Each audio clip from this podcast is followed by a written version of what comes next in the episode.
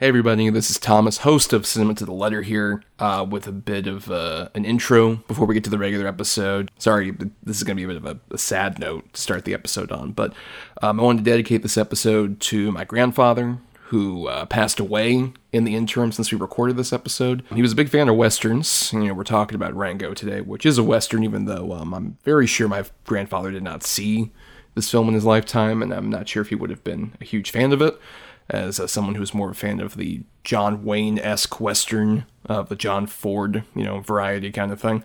Um, but just wanted to put this little dedication here at the top. Um, love you, Papa, wherever you may be now. But on with the show. Hello, and welcome to Cinema to the Letter. This episode's that atypical film known as Rango.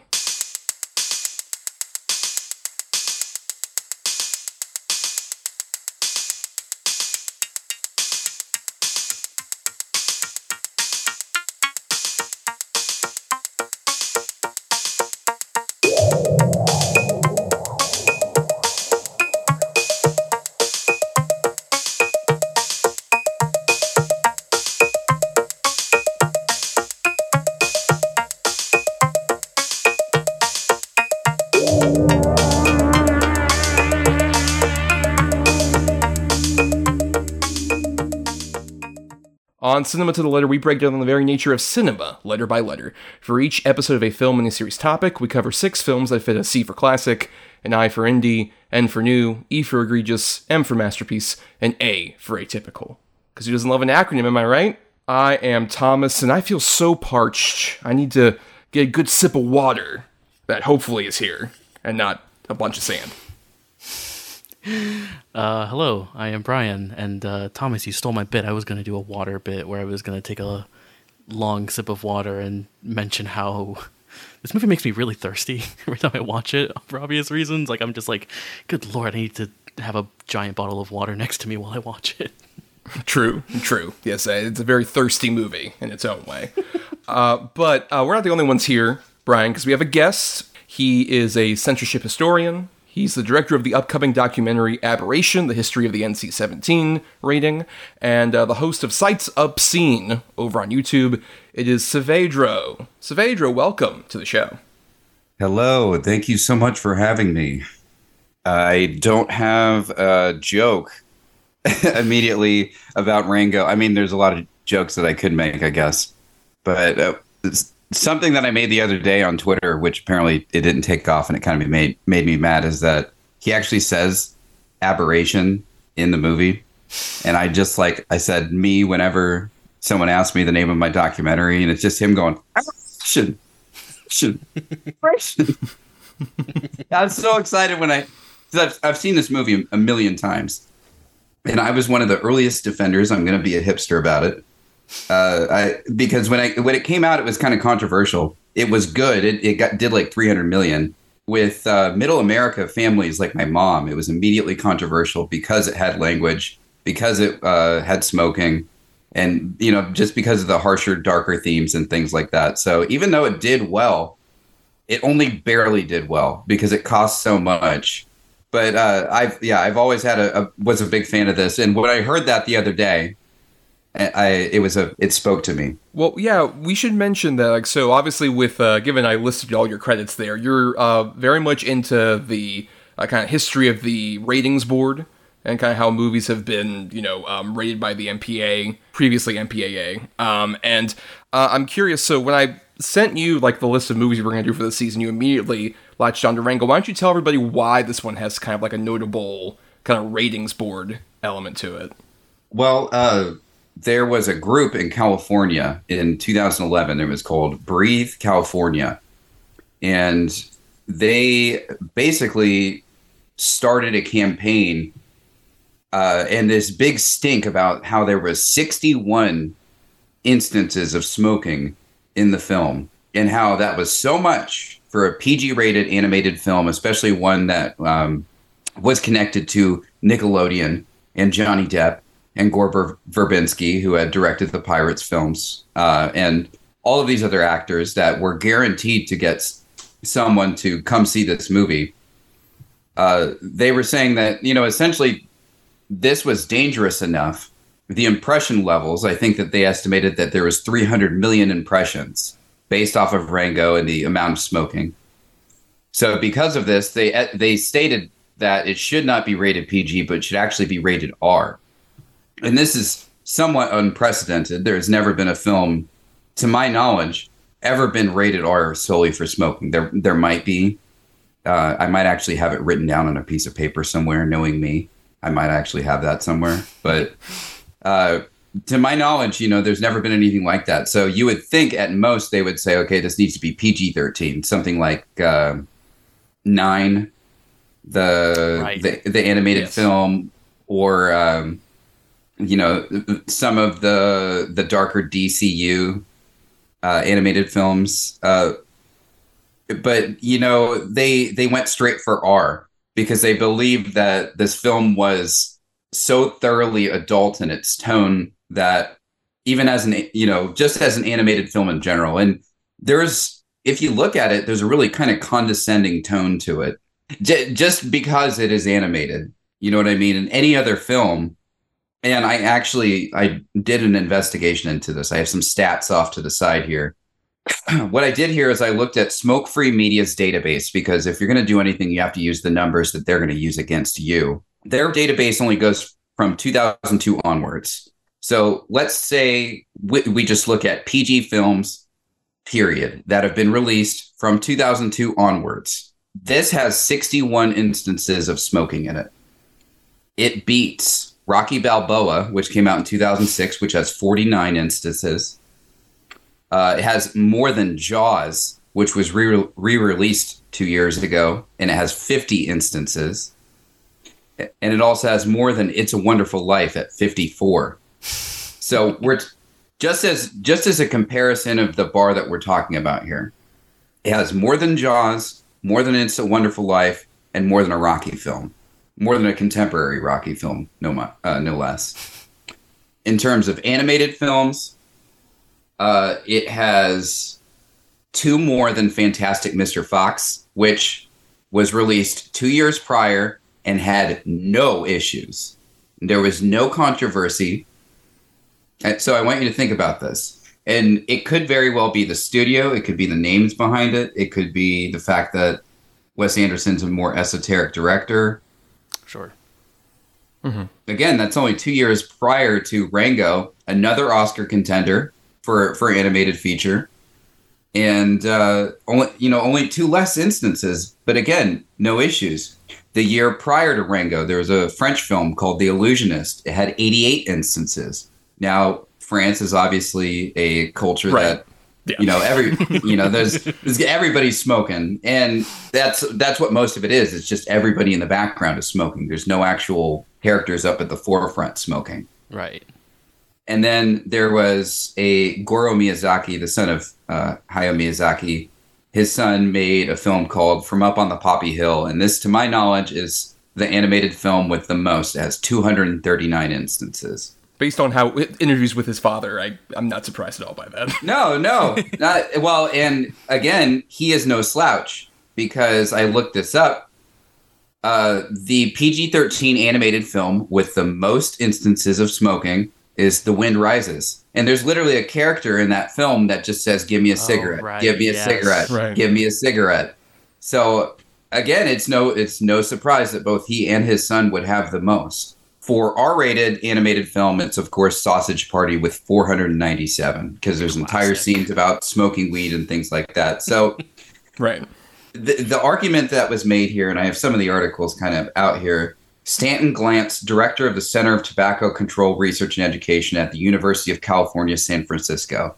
And he, this is a direct quote. He says, A lot of kids are going to start smoking because of this movie, specifically because of the 300 million impressions. I think I remember that that uh, because I, I do remember a lot of the controversy. I think I remember that exact quote like around the time of the the release of this movie, and I, I do feel like that kind of conversation kind of almost became a lot of the way that we talked about that this movie was talked about in a lot of ways, which is weird and is so bizarre, especially considering the actual movie itself. But yeah, it is such a weird kind of controversy almost surrounding this Right. movie. Es- Especially when you consider like the most memorable thing I think in terms of uh, smoking in this movie is the cigar bit with like the Ray Winstone, Gila Monster, and Rango, and that's like not a very flattering depiction of like a cigar in that case.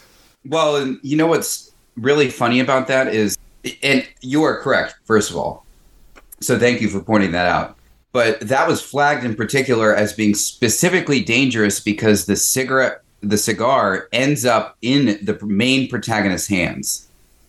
So for what would end up being a couple of seconds of screen time, he has a cigar in his hands, puts it in his mouth, and you know he he breathes fire and everything like that. But that was specifically noted as as okay, he is he is tangibly contacting that, putting it in, into his mouth. So we are crossing the line from just being oh only bad guys do this to the protagonist is also doing this. Now, as you stated, there is a subversion.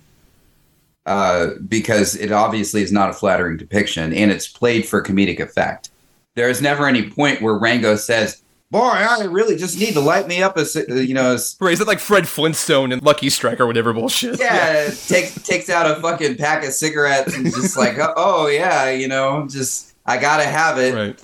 and it it's that's what strikes me. And one reason I think that it's not just the rating stuff that kind of interests me, but you know, I I am a smoker. I grew up in a smoking family. I gave up smoking cigarettes a, a few years ago, and uh, that was like a ten year struggle.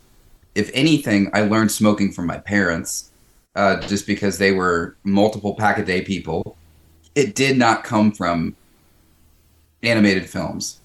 Uh, I grew up in the age of seeing uh, All Dogs Go to Heaven, where Right, there's you yes. know the sm- smoking dog and um, Oliver and Company, Smoking Dog. Particularly Don Bluth movies around that time felt like they were animated on like cigarette ash covered like cells and shit like that. Yeah, yeah, and I mean all of those, and but it wasn't just Don Bluth; it was also Disney. There was crossover, Right. uh, and Di- Disney in particular, specifically related to this, something that they kind of also flagged is that the the only other film up until this point, supposedly, which time is, and I just proved that was wrong, uh, but the only other movie that they could match to this uh, for a smoking character in terms of instances was 101 Dalmatians, Cruella de Vil, who Right. had Right. six. You know, she's smoking in every scene. So up until then, in animation, the idea was you can have smoking, but it has to be done specifically by an evil character, and they cannot show the act of blowing out smoke. And obviously, when Don Bluth came around, that kind of changed. You know, he, he started experimenting with that, and you, you get characters that have smoke being breathed into their faces and stuff like that. And again, it's from only the evil characters. So Rango is subversion in a lot of other different ways. I think, in particular, because you you don't just see Rango touching it, and you don't just see evil guys like the the Gila monster smoking. You also see, um, for all intents and purposes, heroes uh, smoking and doing chew and things like that. And for me, as a Western lover, as a, a smoker, that's just texture. You, you know, we're, we're not talking about again. There's they're not going out of their way. You referenced the Flintstone commercial.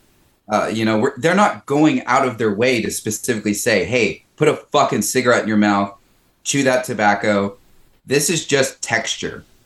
And so the fact that we got a film in 2011 that is animated, has smoking characters, has uh, animals on the verge of death, uh, has themes about existentialism. Uh, that is incredible. We don't get movies like that anymore. Now it's all just like, hey, you can do it. You, you know, yeah, that, that is lit- important.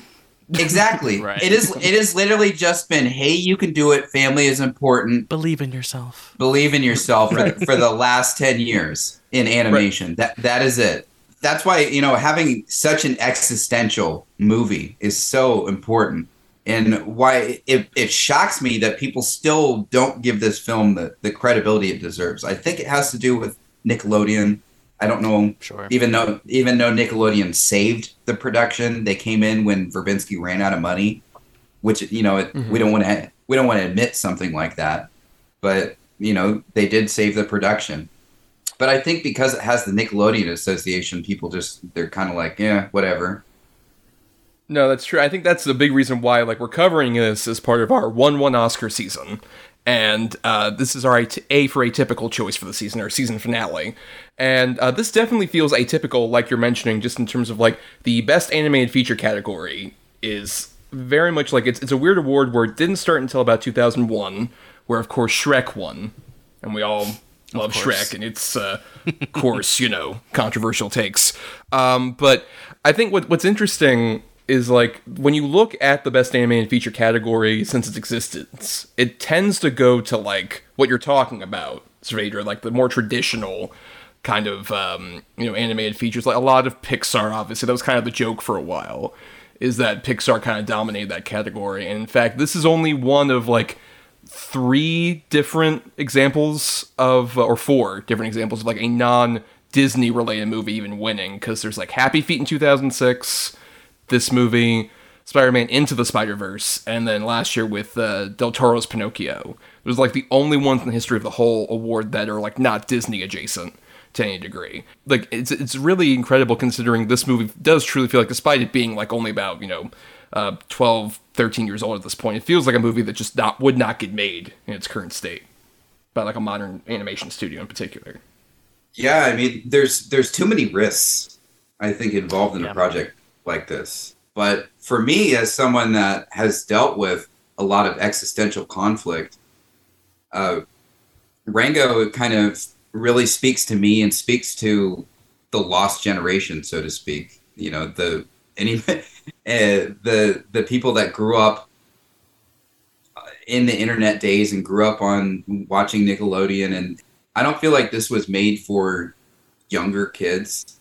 I was 21 when it came out, and you know it, it was really. I had a lot of questions about what were what the future was about, and uh, you know, there's also themes in that movie about not just an identity crisis, but feeling like you're fake. Watching this movie still now, it's like that, and all of the movies that every time I hear about a modern animated film taking on a dramatic subject, feels like they're trying to check off a list. The a story like Rango, I feel like it had such a vision behind it.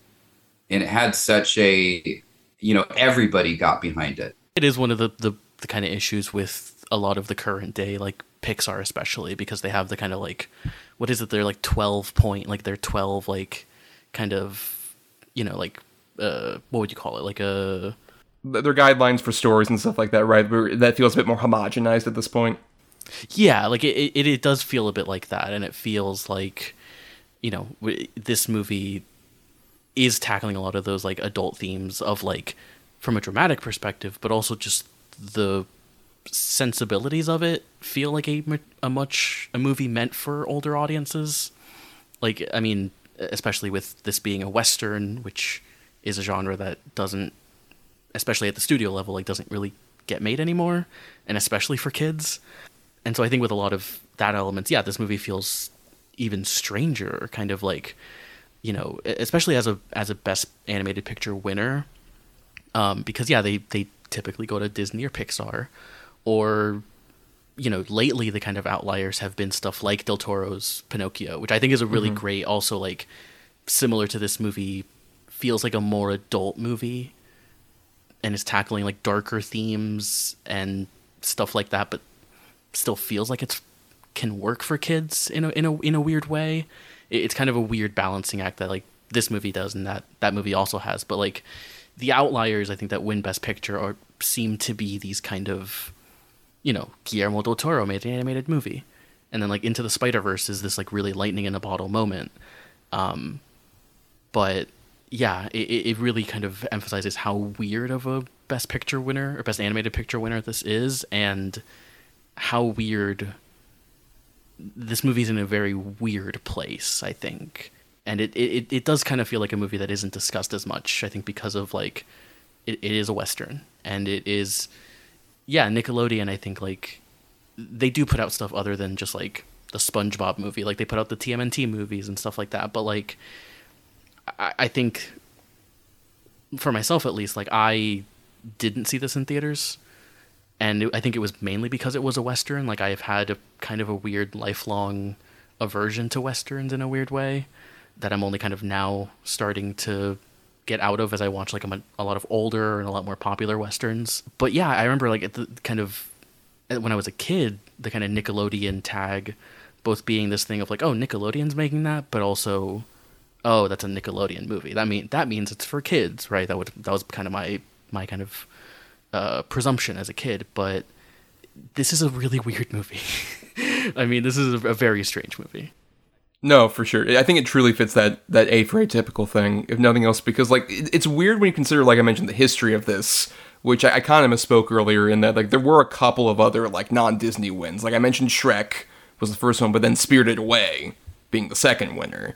It felt like kind of the initially like best animated feature was like, oh, we're gonna like actually give it to something that truly does something a bit different with the you know the animation medium. That like there's that's a common refrain from like a lot of you know different animation people. It's like animation is not a genre it's a medium and you can do like so much with it.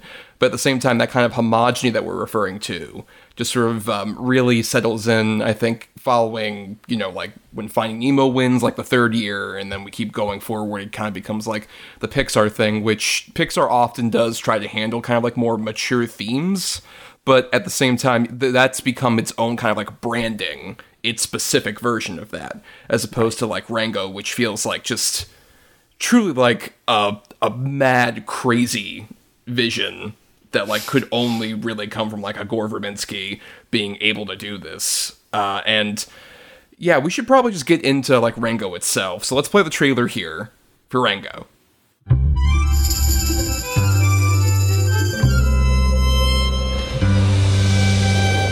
Welcome, amigo, to the land without end. The desert and death are the closest of friends. We sing of his courage in magnificent song. But pay close attention, he won't be here long. Don't move. What?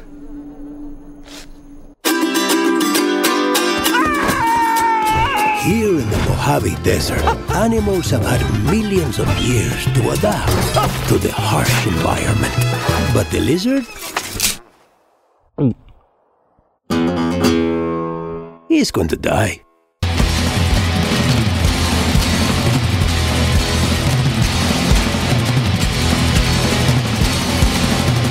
Ow! what was that for? You're a stranger. Strangers don't last long here.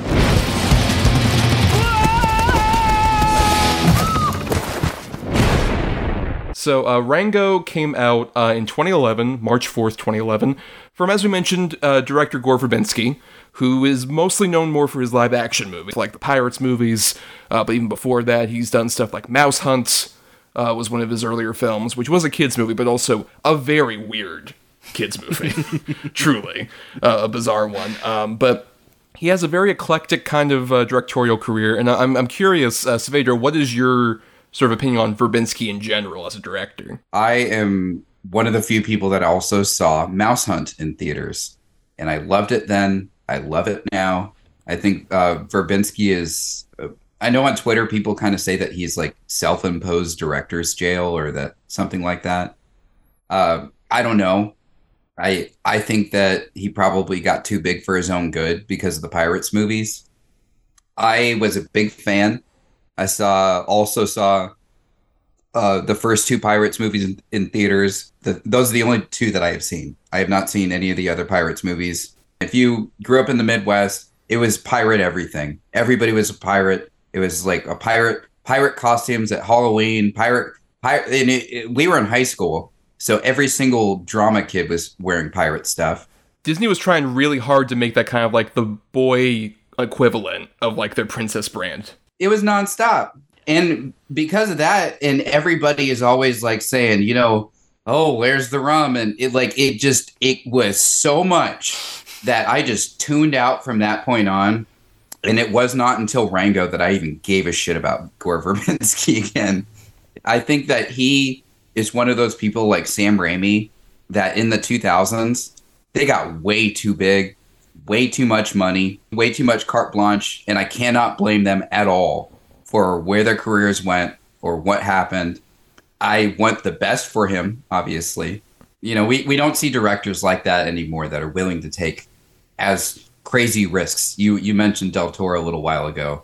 You know, we, we don't get people that are willing to not condescend Yeah. to a child audience.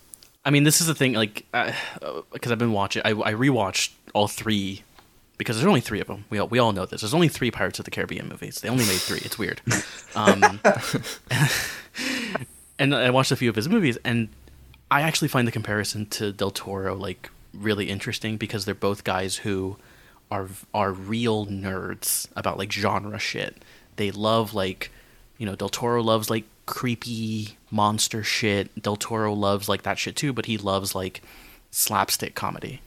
You know, like one thing I, for- I forgot about those Pirates movies because like I watched them when I was a kid, and they were like so omnipresent culturally. Like like you guys mentioned, like they're just they were everywhere. They were just like the biggest thing ever. And I hadn't seen them in the longest time. And rewatching them, I forgot like, oh, these are a lot of this is just Looney Tunes shit. You know, it's him doing like mouse hunt type of, you know, funny, stupid slapstick stuff, but with like hundred million dollar movies. And I, I find that so interesting, especially like him and Del Toro are guys who are very sincere in, in their love of genre and how they express them that express themselves through like action movies and weird kind of you know big movies like that and I, love him though I love Gore Verbinski I I, th- I think like I mean you kind of mentioned like the idea of him getting too big and like watch the third Pirates movie because like there are elements of that movie that are insanely massive. I mean, the final like set piece of that movie, which is like the whole maelstrom bit, which is maybe one of the most insane set pieces in a in a in a blockbuster I've in which seen. like two pirate ships are like having massive sword battles in the middle of a giant whirlwind. yes, it's, Yeah, it's I mean- circling the drain of Yes. the maelstrom. I was I was just looking now at his filmography again, and I, I feel like an idiot because I always kind of he's he's one of those guys like Michael Apted that you just you always forget. You're like, oh fuck, oh fuck, oh fuck. It- you, you just you forget his his his whole career. I just remember he did he did the Lone Ranger too, and the Lone Ranger is like that. The final train sequence, it's just like how the fuck does someone co- conceptually think of this, let alone convince a studio that this is a good idea? and you know, and even even I think Quentin Tarantino was just like, yeah, this is the fucking greatest action sequence of the year. I mean, it, it was awesome. You know, the guy has the juice. He he. No one has ever said that he does not have the juice. I think that. uh you know, again, it, it was like it was almost like he had too much juice, and he was showing up everybody else, and and he probably exhausted himself on those Disney films and was just like, "All right, guys, I'm I'm done for a while." I mean, he hasn't done anything since 2016. Yeah, since uh, Cure for Wellness was his last movie, and he's like a, he's one of those guys who's apparently had like a bunch of movies that fell apart. Like apparently he was going to do another animated movie that was like apparently something about cats in space that was going to be with Netflix, and they dropped it. So he's just Yeah. kind of been like, yeah, like circling around. He's one of those guys who's like been attached to project. Like there was one during like the Sony leak. There was the reveal that like he was going to do like a spy comedy with Steve Carell that like completely fell apart as well. Um, stuff like that. And I think it's it's fascinating because like that guy has weirdly shaped blockbuster culture in such a big way with like that first Pirates movie, Curse of the Black Pearl. I still remember around the time that was coming out and people just being like, "Oh, they're making a movie about like the theme park ride. Is this gonna work at all?" Even Michael Eisner was infamously like, "No, that's not gonna work out. It's got to be, uh, you know, we're gonna put all our chips on the Haunted Mansion with Eddie Murphy. that's gonna be the big one." Surely, and then uh, just surprised everybody. I think you see a lot of like the bigger sort of like studio movies, even like some like the Marvel stuff, any of the superhero stuff, feels like it's kind of still trying to chase a bit of like that adventurous blockbuster filmmaking that Verbinski like really injected in like the new millennium. And I think like the big thing with him is is like you mentioned, Bryan, like there's that kind of like Looney Tunes quality where it's like, let's have a set piece start at like ground level and then spiral out into the most insane fucking thing possible and really take advantage of like our visual effects and even like how like cartoony can we make like live action people be to any degree. And i think that's something that's sort of missing now where like the weirdly like the marvel movies are trying to be a lot more grounded but they still end up feeling far more cartoony than even any of like fucking verbinski's movies do. Yeah, it, it, I I mean, it's so weird looking at those pirates movies because they are, like, just watching them again. Like, they are number one, historical fiction movies, kind of right swashbuckling adventure movies, creepy, like pirate ghost stuff with you know Davy Jones and like all the barnacles and everything. They're romance movies. They, they are like they are so big, and he's doing all of this stuff, and it's it's one of those things that people people say this a lot, but like it shouldn't work. It shouldn't work that he's able to put all of those things, have like, you know that that that performance. It it's it's a weird one, but um, to have that mixed with like all of this weird like pirate ghost story stuff, it it, it all gels together so well because he has he has the juice. He just like really knows how to mix all this stuff together.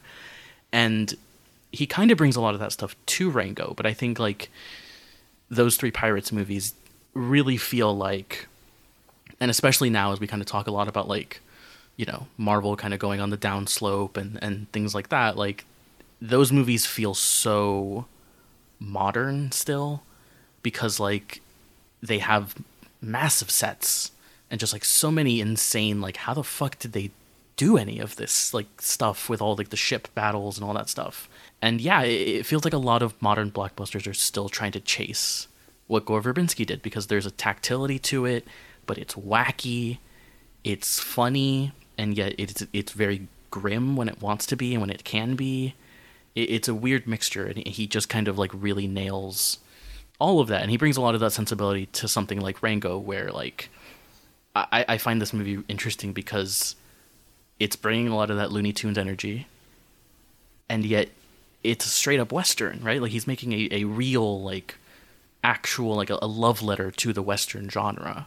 Well, and a, a deconstruction of it too. right. Right. So and and a satirization. It can be all of these things, and I think uh, the difference is that Verbinski wants to make a good movie, and when a Marvel movie is being made or a modern blockbuster, making a good movie is not part of their priorities. Their priorities for a lot of these is to make money, and what makes money? Getting people to talk about it. And what gets people to talk about it? Having these heartfelt moments where you know what happened with puss in boots last year? Oh the realistic depiction of a of a panic attack. Everybody was talking about that. Love it or hate it realistic depiction of a panic attack. I think it even was trending on twitter for a while. But see that's the problem is you have moments like that that outweighing the rest of the project and it's holding our hands through stuff and what gore verbinski and Guillermo del Toro, Sam Raimi, Peter Jackson, any of these people from that generation, they are from the generation of learning the hard moral lessons of reading the dark uh, fairy tales. So their version of morality is closer to what is realistic. That means that, you know, not every lesson is going to be easy. Not every lesson uh, is going to be spelled out when it comes to these modern blockbusters, they are afraid to ask, ask those questions. And again, this is going to sound a little bad, but it's because the movies that make a lot of money aren't often the smartest movies. They are, for all intents and purposes, the popcorn pushers, the movie where stuff goes boom. Ship goes fast, stuff goes boom, people die. They do not require a lot of brain power. Now, the best directors are able to kind of subvert that and supplant an image into you know in, into an audience's mind disney is not interested in that they're interested in in making their ideas up front and saying hey we are for these things and also we made this movie making them more marketable and palatable, right? As opposed to like this movie, like you mentioned, it has like such a rough texture to it, with not just like the smoking element, but even just like the character designs here are like so Everyone's ugly. and weird. so ugly. Everyone is ugly. It's so great. Everyone is ugly. I love it. it is like the design of this movie is bonkers and it is so like i like I, I would not describe this movie as like hip or like cool you know what i mean like it's not like especially now i'd be cur- i'd be very curious to hear what people like kind of slightly younger than me think of this movie because it is very like not what people are into these days. Obviously, like it's an adventure movie and it's a it's a western. It has all, like so much fun, kind of you know wacky set pieces and crazy characters and stuff like that, which appeals to kids, of course. But the plot of this movie and the the the, the design of it and everything is really not meant for kids. And even I remember when this came out, like being like, oh, everyone looks really creepy and they're all like bugs and like reptiles and shit like that and it looked it was very unappealing in, in a way at the at the time when I was you know kind of younger and I think that that's such a fascinating thing when you look at this movie because it's a big scale animated movie that is not really marketable and not really meant for like a huge audience because it's about like capitalism and the horrors of capitalism. I don't know. A lot of kids love the Chinatown references. I'm sure. Like they really dig on like, oh man, the two Jakes. I love it. Can we also point out just how Gore Verbinski was able to make politics in a PG-rated film exciting? Like he, he actually he actually makes the story like we're invested in it, whereas it, we're watching the Phantom Menace and we're like, dude, what the fuck are you talking about? Trade routes and I don't know, man. I was a little Uh, kid. I'm just like, yeah, trade federations. That's what I want.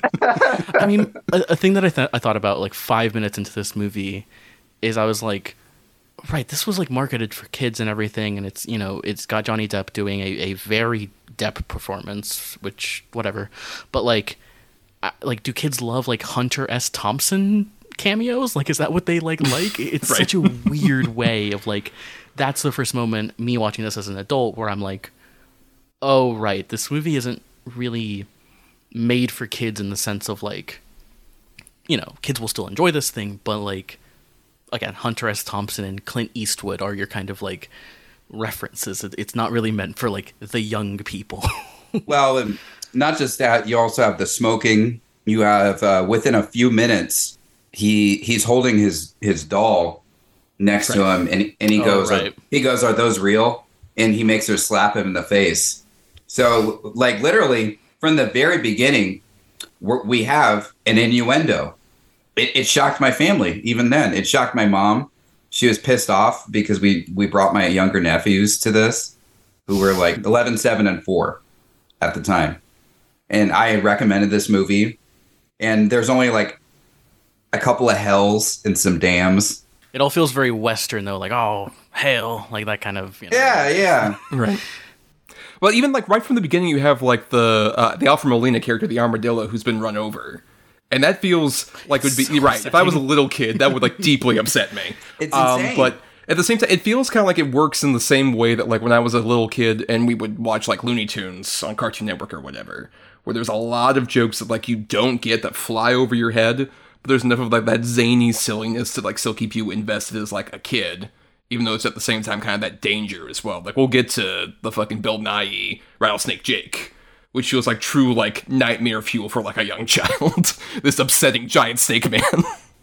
but i will say like this movie feels like it's like the audience for this movie of course is like a much older audience would, would kind of really like this despite like the kind of preconceptions of like it's animated it's whatever like i think like if you sat like an adult down and watched this like they probably would really enjoy it but i think like for kids at least like it, it does sit in this really interesting middle ground of like there's some violent stuff but it's not too much. There's some suggestive stuff but it's not too much. But it's there right? Where like as a te- if you were like a, a young teenager like it's the perfect movie for someone that age i think because like it has a lot of those darker elements like there's guns and smoking and drinking and stuff like that.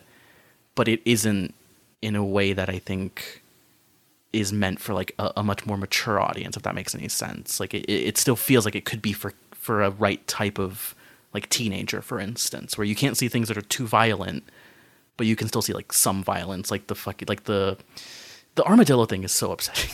it's like so like a, a like a, an upsetting image. Um, but you also have like the the is it the rooster that has like the the, the arrow poking through his eye? Through his eye, yeah. yeah. yeah, like it's it has kind of like a bit gnarly imagery, but again, like you said, like through that Looney Tunes like lens almost. Uh, also growing up in the south and things like that seeing an armadillo on the side of the road split in half Yeah, just like that is very common. Yeah. you can go outside and see a dead animal on the side of the road that has been split in half. So, what rating do you give that? How much of a warning do you want to give to a family audience for that? You were talking about the character design. Something that I noticed on this watch through that I hadn't noticed because it it had been a while since I had seen it. Uh, there's prostitutes in this town, or at least they're Yeah. prosti- There's prostitute coded. Uh, y- You know, I, I don't want to like cast aspersions, but they are wearing the brothel outfit and uh, that's wild. the The fact that they were they were willing to go that far with the texture of this town to say even like to not admit it, but like show, hey, even, there's a, a brothel in this town. Even the prostitutes are heroes in this story. Is mind blowing to me. It's so groundbreaking. Right, well, while at the same time referencing a lot of like the earlier westerns that would have like sex workers to that degree. Yeah. Exactly, exactly. They- They're just texture in the town. They're not looked down upon. It's like Deadwood. You know, I, I kind of say sometimes when I describe this to people, I tell them it's like Deadwood, but for you know for kids. It's like a Deadwood entryway for your for your children, and it's because you know the prostitutes in the town are given just as much credibility in some regard as some of the other characters. Not a lot, but they're in there. They are in Right. there. they, they, they do a really great job of especially just making like like you mentioned like everyone in this ta- in this cast like the the character designs feel like so like dirty and ugly but in like very unique specific ways that make all them like stand out to some degree because i think that's another problem with like animation in the modern age is that like you get a lot of kind of like there's a specific kind of character design for like especially like pixar movies kind of have like a house style and Yeah. stuff like that that feels kind of homogenized versus like every single one of these characters looks so weird and distinct like just comparing rango and uh, isla fisher's character beans who are both lizards but look entirely different completely on like every level they feel like truly different creatures especially like how rango has a lot more of like a bright color versus all of, like the other characters because they've been like in the desert for so long are like truly like sun faded as character designs. I think it, it makes it so interesting when you just see like everyone has a unique, interesting kind of look. Like, what would you guys say is your favorite of the different character designs in here? Like, especially like some of these smaller characters, maybe. I don't know why, but I really like. um Is his name Spoons? He's, he's the guy like the guy who's like always messing with the spoons. and Oh, like, yeah, yeah, yeah. Yes. I love that. Des- I don't know why. There's something about him that's like, it's that right amount of like he's kind of cute and like his face is all like smushed and everything, but like again, like you said, like they're all so ugly because they're just like they're they're anthropomorphized animals. It's a bit creepy, but I, I I've always loved that one personally. he he's got the craziest line in the whole movie where he's like, "I found a human spinal column in my feces," right. and the guy, the guy's just like, "I would have that checked out if I were you."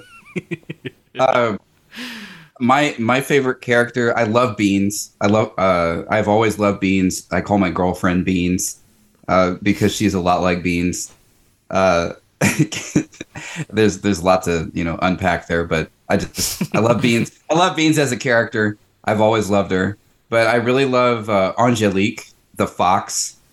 Uh, she's just really funny with with her screen with the screen time that she has. She's uh, the mayor or whatever. He's like her aide. But there's this moment where uh, Rango is getting dressed in front of the whole town and stuff like that. And then the kid comes up and he, you know, wants the autograph and, you know, he gives him the gun. He's, but anyway, uh, Isla Fisher, like Beans comes in and starts trying to interrogate Rango.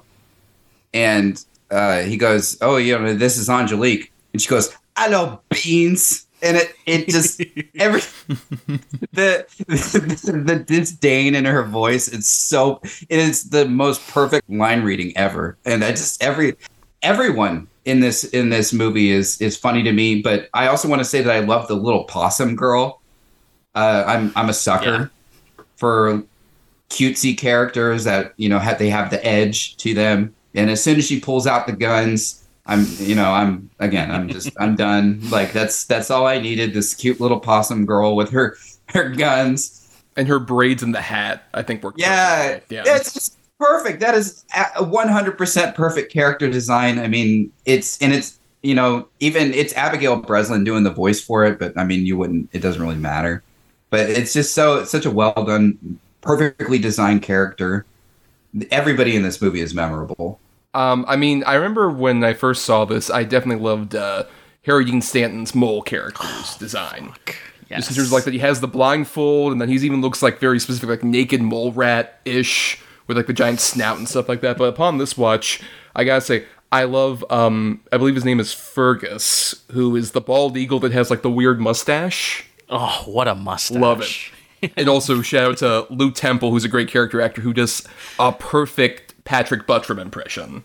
Who is like one of my favorite sort of like character actor guys. Who you've heard his voice in like Disney stuff and in like the, some of the old westerns. Where he's just like nigh on to five years, Oh, like that sure, of course. Love Yeah, it. yeah, yeah. Perfect impression. But yeah, I just love even that like with all these different characters, they do such a great job of really giving them like human attributes that at the same time don't feel like you know in more anthropomorphized like animated films of recent where it feels kind of like generic as opposed to like the the blake clark uh, bullfrog one like uh, the bartender guy who's got like just like the big giant like almost double chins and stuff like that.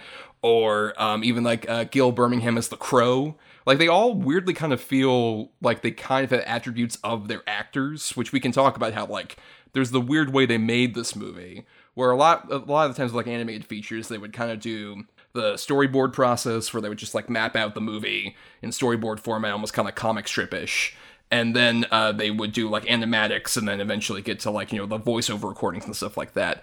This movie had the weird thing where instead of having like all the individual voice actors in like vocal booths they did like performance captured to some degree where like they would have the all the actors kind of come together in like a big white space. You can see footage of this. Like all the actors come together in a big white space and actually kind of like act out the scenes that would be used as reference they didn't have like tennis balls and shit like stuck to them like that kind of motion capture. But they actually would like act out certain bits of this. And you can see a lot of like that and particularly the way that like characters interact with each other. Like you look at um, when rattlesnake jake and rango interact with each other you can see depp and Bill Nighy perform that scene, and they're still like kind of like you can see them referencing certain things that like Nighy does while circling him and stuff like that, while also integrating like obviously the weird animal like proportions to these characters. And I think that really shows off in the movie. It feels really unique for an animated film how these characters even interact with each other. in particular because these people are reacting to each other in a traditional animated film everybody is sitting in a booth and you know they're recording at different times probably sometimes on completely different continents you know they're just sending sending their stuff in via email and getting a check for it later uh, and so when you have that natural reaction you're able to play off the intensity of an actor like bill nighy you know, who who is an intense guy and is able to bring that gravitas uh, to a role that's needed like that. So it, it's it's a fascinating thing to that they use the motion capture, and I believe it was Roger Deakins, uh, you know, a famed cinematographer, my boy Roger Deakins, Fellow You know- podcaster, Roger D. That's true, yes. Roger Deakins.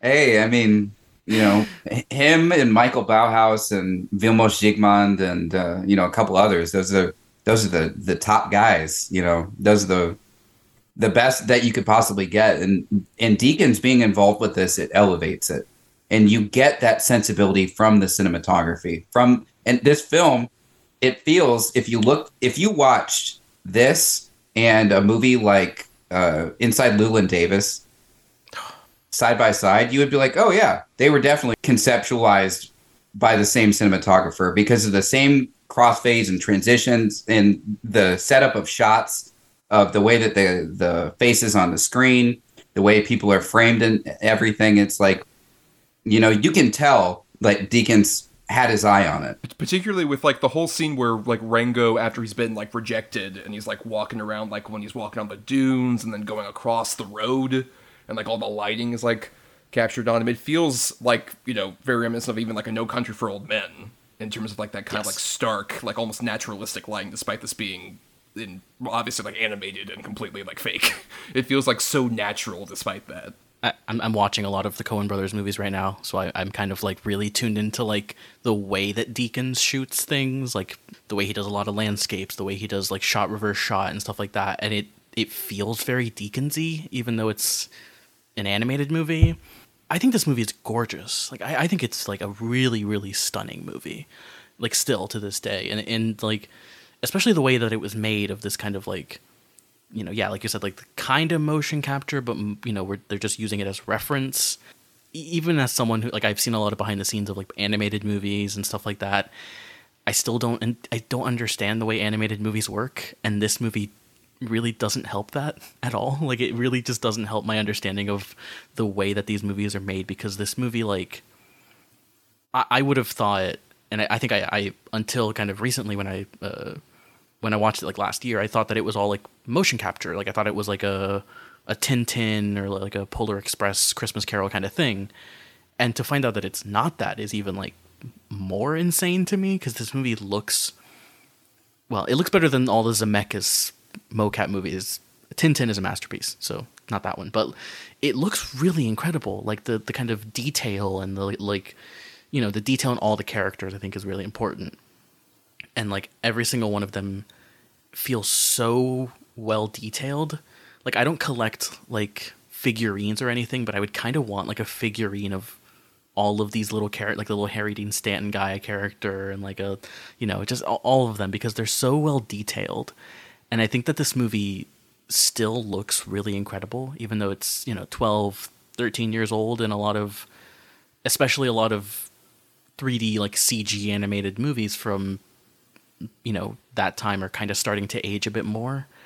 And i don't think this has aged like at all weirdly enough. It, uh, like one of the things i love about this movie is the way that a lot of like real objects are used. Like i love the when he's when he's running away from the hawk and he runs in like the pepto-bismol uh, bottle. Yes. that's like As an outhouse, which is a great gag, phenomenal gag. right but i love that kind of stuff. Like one of the buildings is a mail is like a mailbox and stuff like that. Right. and it all looks really great. Like the texture work and everything on it looks realistic but still quite stylish in that way that like we love with all the character work and all that stuff. Um but yeah I, I just like was really struck by how gorgeous this movie looks. Like it's just a really stunning movie. Something interesting is ILM is also involved in Rango. Right, it's the first fi- feature film completely animated by. Yeah. 14 years prior to this would have been Spawn. Oh, Uh, and that's when, you know, a, a bunch of animators from ILM, you know, they got fired basically from because there was an incident at Skywalker Ranch. George Lucas found out that these animators were smoking in his office. He fired them all. They leave, make Spawn, and Spawn has both the best animation of its day and the worst animation of its day. I mean, it has the the cloak in that movie looks fucking awesome. The the outfit in that movie looks awesome. But then you got Malebolgia at the end. The fucking all the sequences in hell look like sub PS1 shit. yeah. no, even worse. Don't do not. I said not. sub PS1. Yeah, d- I was gonna say, dude, don't you dare fucking discredit my beloved PS1 because that boy could could do better. They ran out of money, and it is very, very obvious. And you hear because again, Spawn wasn't one of my favorite movies. You you hear their commentary track, and they're like, "Oh well, conceptually, the reason why Satan's mouth is so much larger than his upper mouth is because it wouldn't work weight wise." And they they're trying to like explain, and it's like, dude, you just Right. fucked up. Your- Your design sucks. Shut up.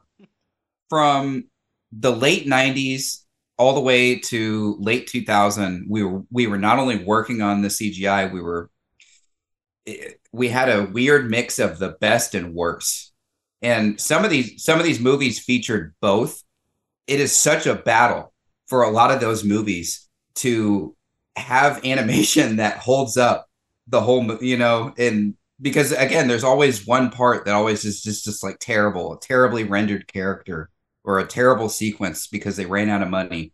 But somehow, despite all of the issues that we've talked about so far, all the technical issues, the issues with money, issues with uh, getting actors involved and stuff like that, somehow it works in spite of itself. Yeah, and this movie doesn't have a, a section or like a character or a set piece or anything like that that kind of stands out as being like of lesser quality or anything. Like even like I mean, I, I don't know when you guys want to get to the the flight of the Valkyries sequence, which is just fucking bananas, but that sequence is just like stunning. It- It's just incredible. It's true, like great visual storytelling. It's something that, like, I think Verbinski also doesn't get enough credit with in terms of like his live action movies that have a lot of CG. Yes. like the Pirates movies, or even like The Ring, uh, which has a lot of like CG elements that like really blend seamlessly. Like he does such a great job of like really making all that stuff feel like grounded, and even in this like completely CG animated form.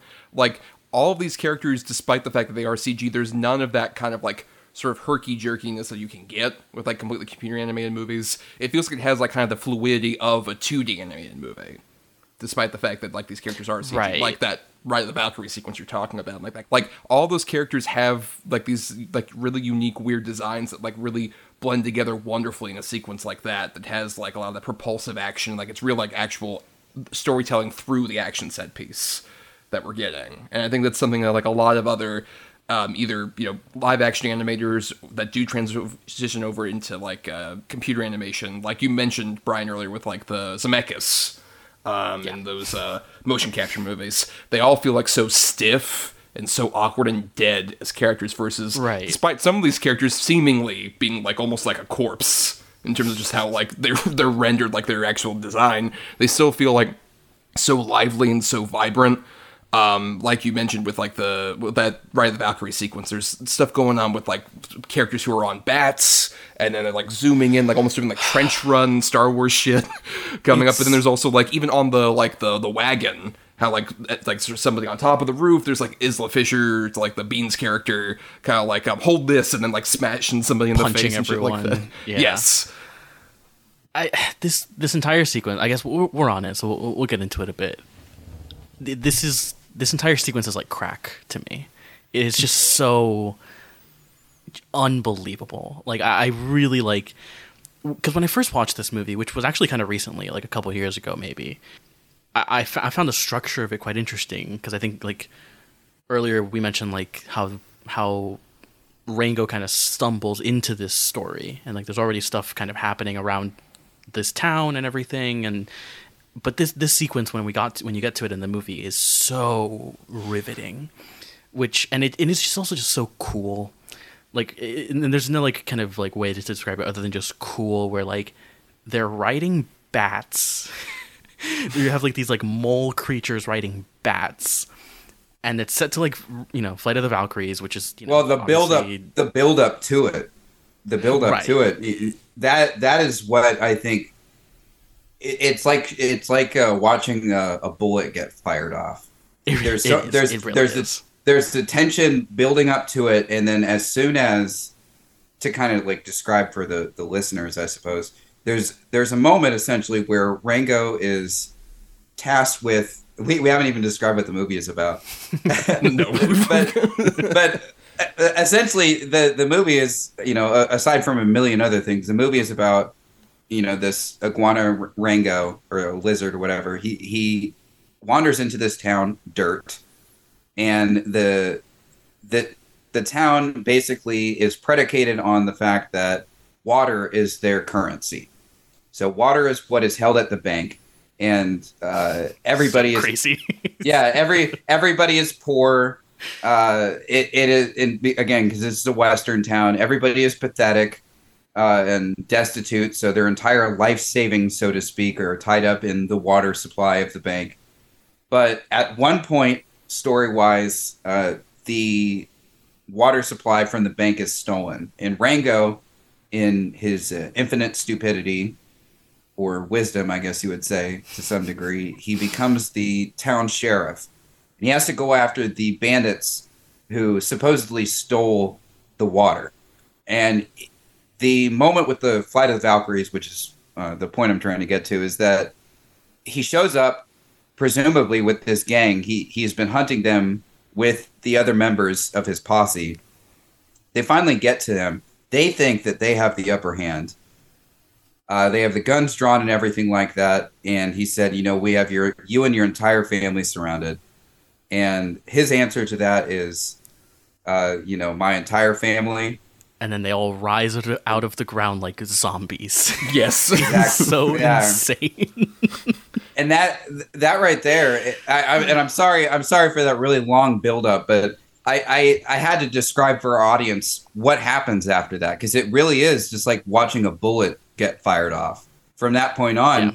it is nonstop action for probably almost five minutes and i mean Yeah. it must have been the most insane sequence to animate because everybody is moving uh, there's constant transitions in and out of stuff my favorite shot is when you find out that the the little rat dude that we were talking about, the spoons guy, uh, it it pans out and you see that he's on top of a roadrunner. Uh, you know that's so clever and such a visually appealing. You know, like you were saying, that's crack.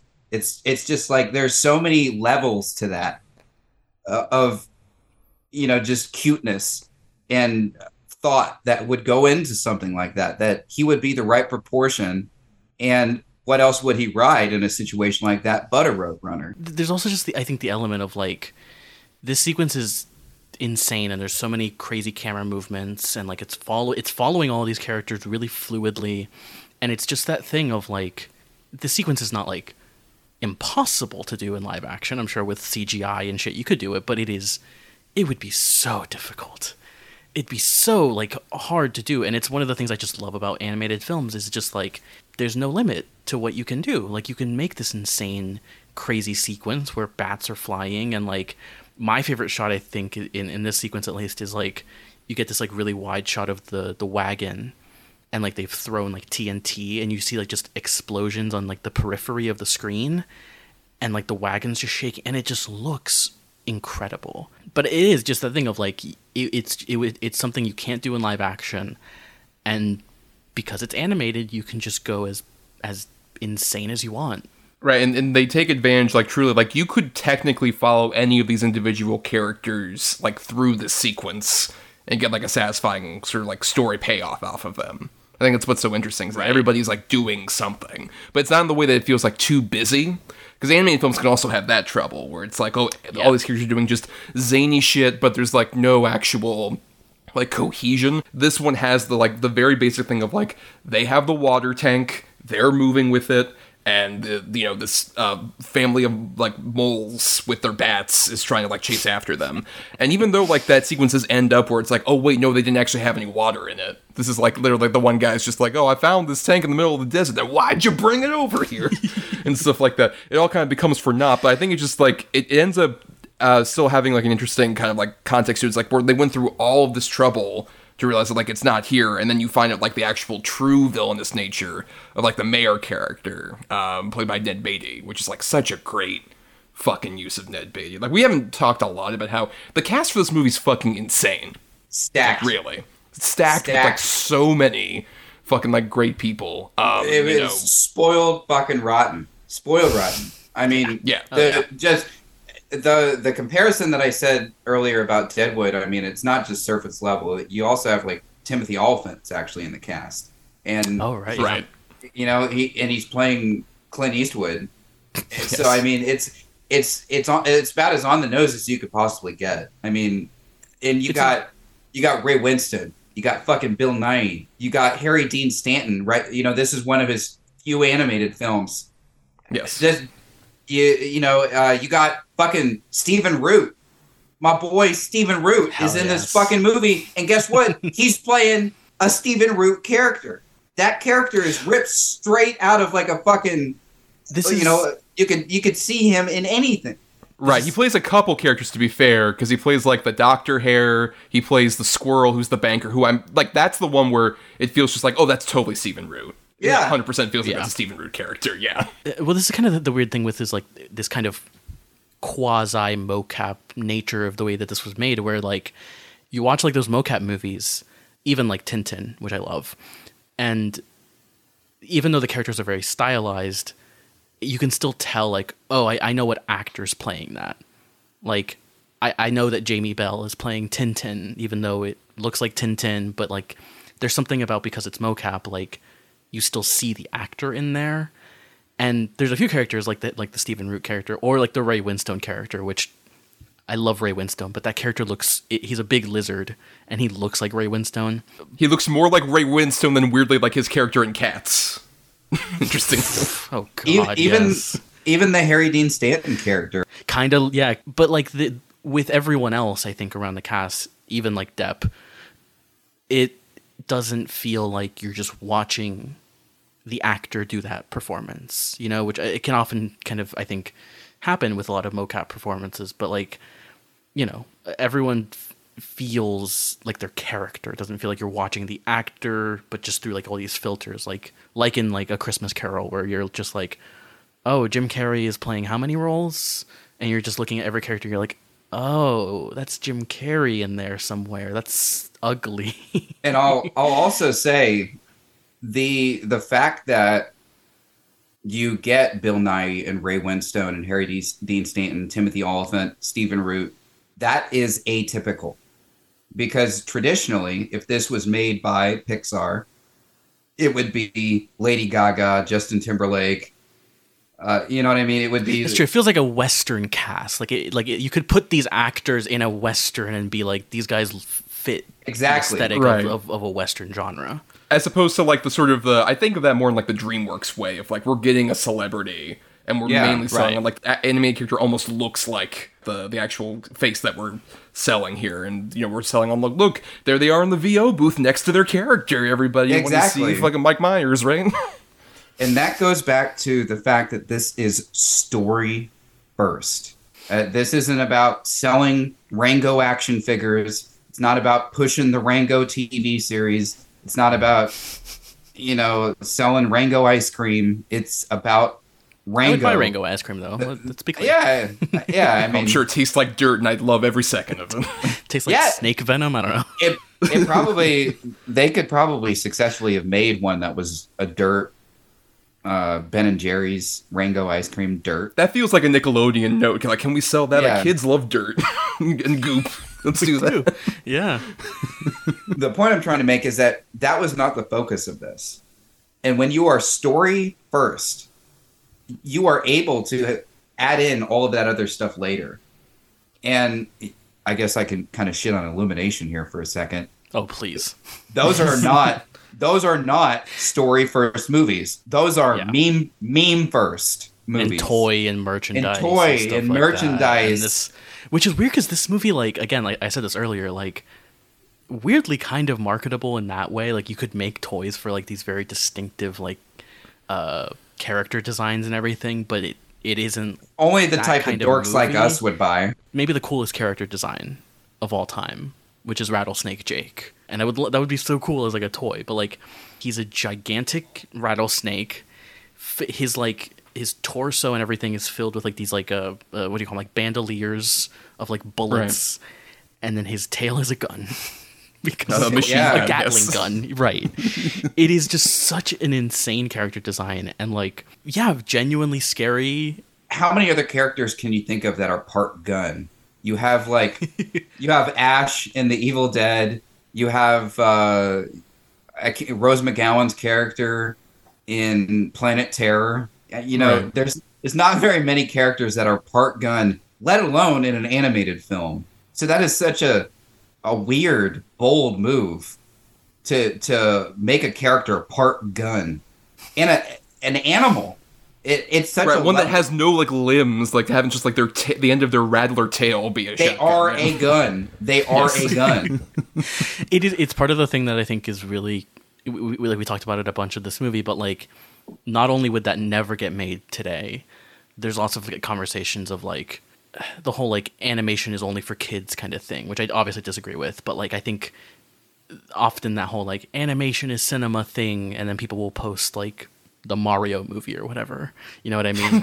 Whereas this, whereas this feels like genuinely a movie that is like trying to do something really interesting with animation because you could never do this in live action. You can have a snake with a gun in live action. Come on, and I, I don't know that that it, it's just such it's so special, and I think like just yeah, the Bill Nighy character specifically like really hammers home just how weird this movie is for being this like quote unquote adult in in some ways, right? Of having a, a big snake, a big scary snake with a gun, and he's very menacing, and he's like, I love he's he's got like a like a mustache on his like scales. Yes. It's so fucking cool. He really looks like Lee Van Cleef in like the Right, Once Upon yeah. a Time in the West and stuff like that. Yeah. and it's it's like drawn on, so it's almost like a. Uh, it, it's almost like a John Waters mustache, but it works. Right. you know, Yes. You know, it's like pencil thin on there, Yeah. but but because it the rest of the character design is done so well, you it just you're sold by it. It doesn't Yeah. come off as goofy or anything. and I love I just love like uh, I'm skipping skipping ahead a bit to kind of the that that last set piece kind of speaking on Rattlesnake Jake I just love that the final kind of big set piece of this movie is the villain who we've already described as a giant rattlesnake with a gun for a tail and this lizard are having like a, a standoff right a duel. And then he sh- he's shooting th- those bats that we saw earlier like out of the sky. And it's just it is an insane sequence. And insane in, in a in a kids movie. I'm using air quotes for kids movie but like it's such a weird final set piece for this movie and feels so kind of like the the flight of the valkyries sequence which going back on that very briefly I, for- we forgot to mention that there is a banjo cover of flight of the valkyries in there Right, which which is- which I, I love how it's like initially you hear like the Hans Zimmer like orchestral version, and then you see like one of the moles on like the bat with a banjo, and that starts off the banjo Yes. version of it. this weirdly I, i'm sorry to go on a, a, tangent here but we, weirdly what this movie reminded me of even though i know this movie came out afterwards is like mad max fury road yes, with kind of just how again like this movie feels like it's kind of i mean especially that that sequence. Having the guy playing the banjo be like a you know in universe thing. There's the there's a sequence where they the mayor has like the, the the tire like the the valve and he's like holding it up like like in mad max. It's yes. yeah, i- it's a weird kind of a weird reference point for this movie, which again is like marketed kind of for kids, but it has all these weird elements of like it's referencing all these older westerns and these kind of you know movies that you wouldn't expect. Or even the older Mad Max movies were apparently an influence on Verbinski, and you can tell, Right. with especially like any like the bigger desert sequences feel kind of like the earlier uh, Mad Max movies. yeah, it's so interesting that this movie is, is pulling all of those references, which is something again that you wouldn't really get from a lot of animated movies, especially meant for children. Of like, well, what's your reference point for this? Oh, you know, Good, the Bad, and the Ugly. You know, Magnificent Seven. Kind of these like old westerns, which is like again, like I said earlier, like a very unhip choice. But again, like like you're saying, like for the story, it really works, and it really kind of makes this feel like a a, a great western and a proper western. I think, which is I I think so fascinating. I do want to circle back a bit to like we were talking about like the performers kind of element of it. There's someone we've kind of referenced a couple times who we haven't really dove into, even though he's our main character. We should, because I, think it's kind of important in terms of just the context of this person's career. Um, this is not a Johnny Depp stand podcast. Even before, like, if you want to like remove any like all that you know the allegations and stuff about him and whatnot, this was I think the last time the sort of Johnny Depp persona really worked. I think for me in the movie because one, it's kind of removing his typical kind of like live action elements. But also, Rango feels like there's kind of that energy that Depp was kind of known for from like his Jack Sparrow days and stuff like that. But it feels like a much different character. Rango feels much more like this guy who, despite having like kind of like the eccentricities and like silly bits that Depp would do, he feels a bit more kind of like someone who you could actually emotionally invest in. Where you see him initially as like this completely isolated pet. Like I love the opening where he's just in this like little uh, environment that is like completely isolated from anybody. He's literally interacting with like the fish and uh, the the doll that we were mentioning earlier. Um, but you really get a sense that like he finally finds himself in this Western facade that he's kind of created. And then once he like gets casted out and he actually kind of like realizes, well, you know, thanks to Clint Eastwood, that like he can actually be an actual hero by his actions and not by like what he claims to do. I, it feels like an actual arc that feels believable that Depp plays pretty well, and they like actually use his sort of like his persona to kind of actually like develop this character in an interesting way, as opposed to as his career kind of went forward. You would see that, like in Lone Ranger and some of these other things, it feels just like Depp's just kind of doing dumb Depp shit, and it's like not nearly as interesting. It feels like he kind of got high off his own supply after this point. He represents the extreme opposite end of what can happen to a pretty 80 boys actor who is given the world. And the absolute positive outcome is you get a Robert Downey Jr., and the absolute negative outcome is that you get Johnny Depp. They both come from the same era. Uh, a lot of them were in similar movies, uh, and uh, they were from the same groupings. So this isn't too too out of the realm of uh, the imagination. And they also uh, similarly fucked up big time in very publicly and were given a second chance with a major franchise. It, it was all about timing for Johnny Depp. You know, he had been famous for so long and had dated so many people for so long and had so much money and then he fucked up and then all of a sudden he gets the Pirates franchise and he gets an Oscar nomination. And uh, you know next thing you know everybody and their brother is quoting him. The massive thing that he had in the 80s but a million times worse because now all of a sudden it's the internet is involved and so i don't think anybody could survive from that. I don't think anyone. Any and and we have the proof. We have the, the stats for this. Most of those actors did not survive that. They're not doing well. They're not you know what i mean? Like if you if you look at their the, what's going on for with a lot of these people they're you know the growing up in the internet age has destroyed a lot of those the people that were the first. Kanye west is another guy that was a major like uh, casualty britney spears major casual casualty of that era you know again these people are for different reasons but um, Some You know- more their own making, like I would say a Kanye or Depp is. Yeah, it, yeah, exactly. Britney, Britney is a different situation, but uh, you know, these are all people that, you know, the it did not go well for everybody, and because Johnny Depp had that fame at the right at that time, he chose madness, and Robert Downey Jr. got that opportunity. He chose a completely different life. He did the best possible thing that he could do, which is straighten up and and and make billions of dollars off of those Right. Marvel movies. and he got back this last year to the place that he Yeah. had been trying to get back to the whole time, which was making serious dramatic works, and he gave, you know, his best performance in decades. Eh, You know, and that's what he wanted to do the whole time. Whereas Johnny Depp, what did he do? A couple of years after he makes, as you were pointing out, you know, you, you said that this is the last time that the the Depp persona works. A couple of years after this, he's making fucking Mortdecai. I was going to mention Yep. Mortdecai. like you have Rango who is like an actual developed character versus you have Mortdecai where it's like I don't know he has a mustache and that's the bit. Yeah, and it is interesting, especially like Depp kind of has an attempt at getting back with like.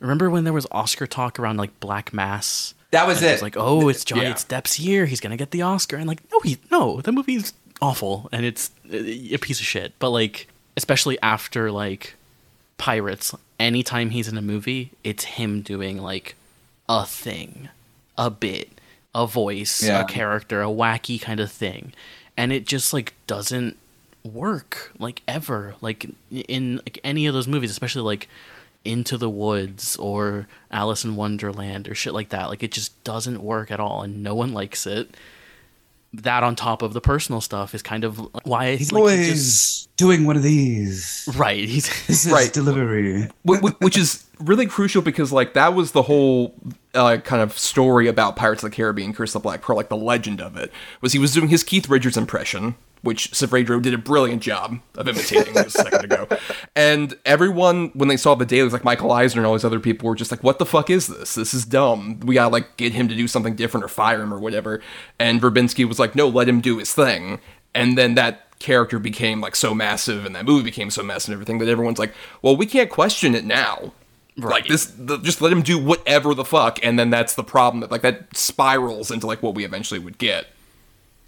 i would say his last kind of good performance is like something where he's not doing anything of, of his bits, which is like Public Enemies, where like I'm sure Michael Mann really like you know was like, hey, stop that shit. Like no, you're you're you're in a real movie, and that. But no, I want to play it like Mick Jagger, Mike. I want to do that.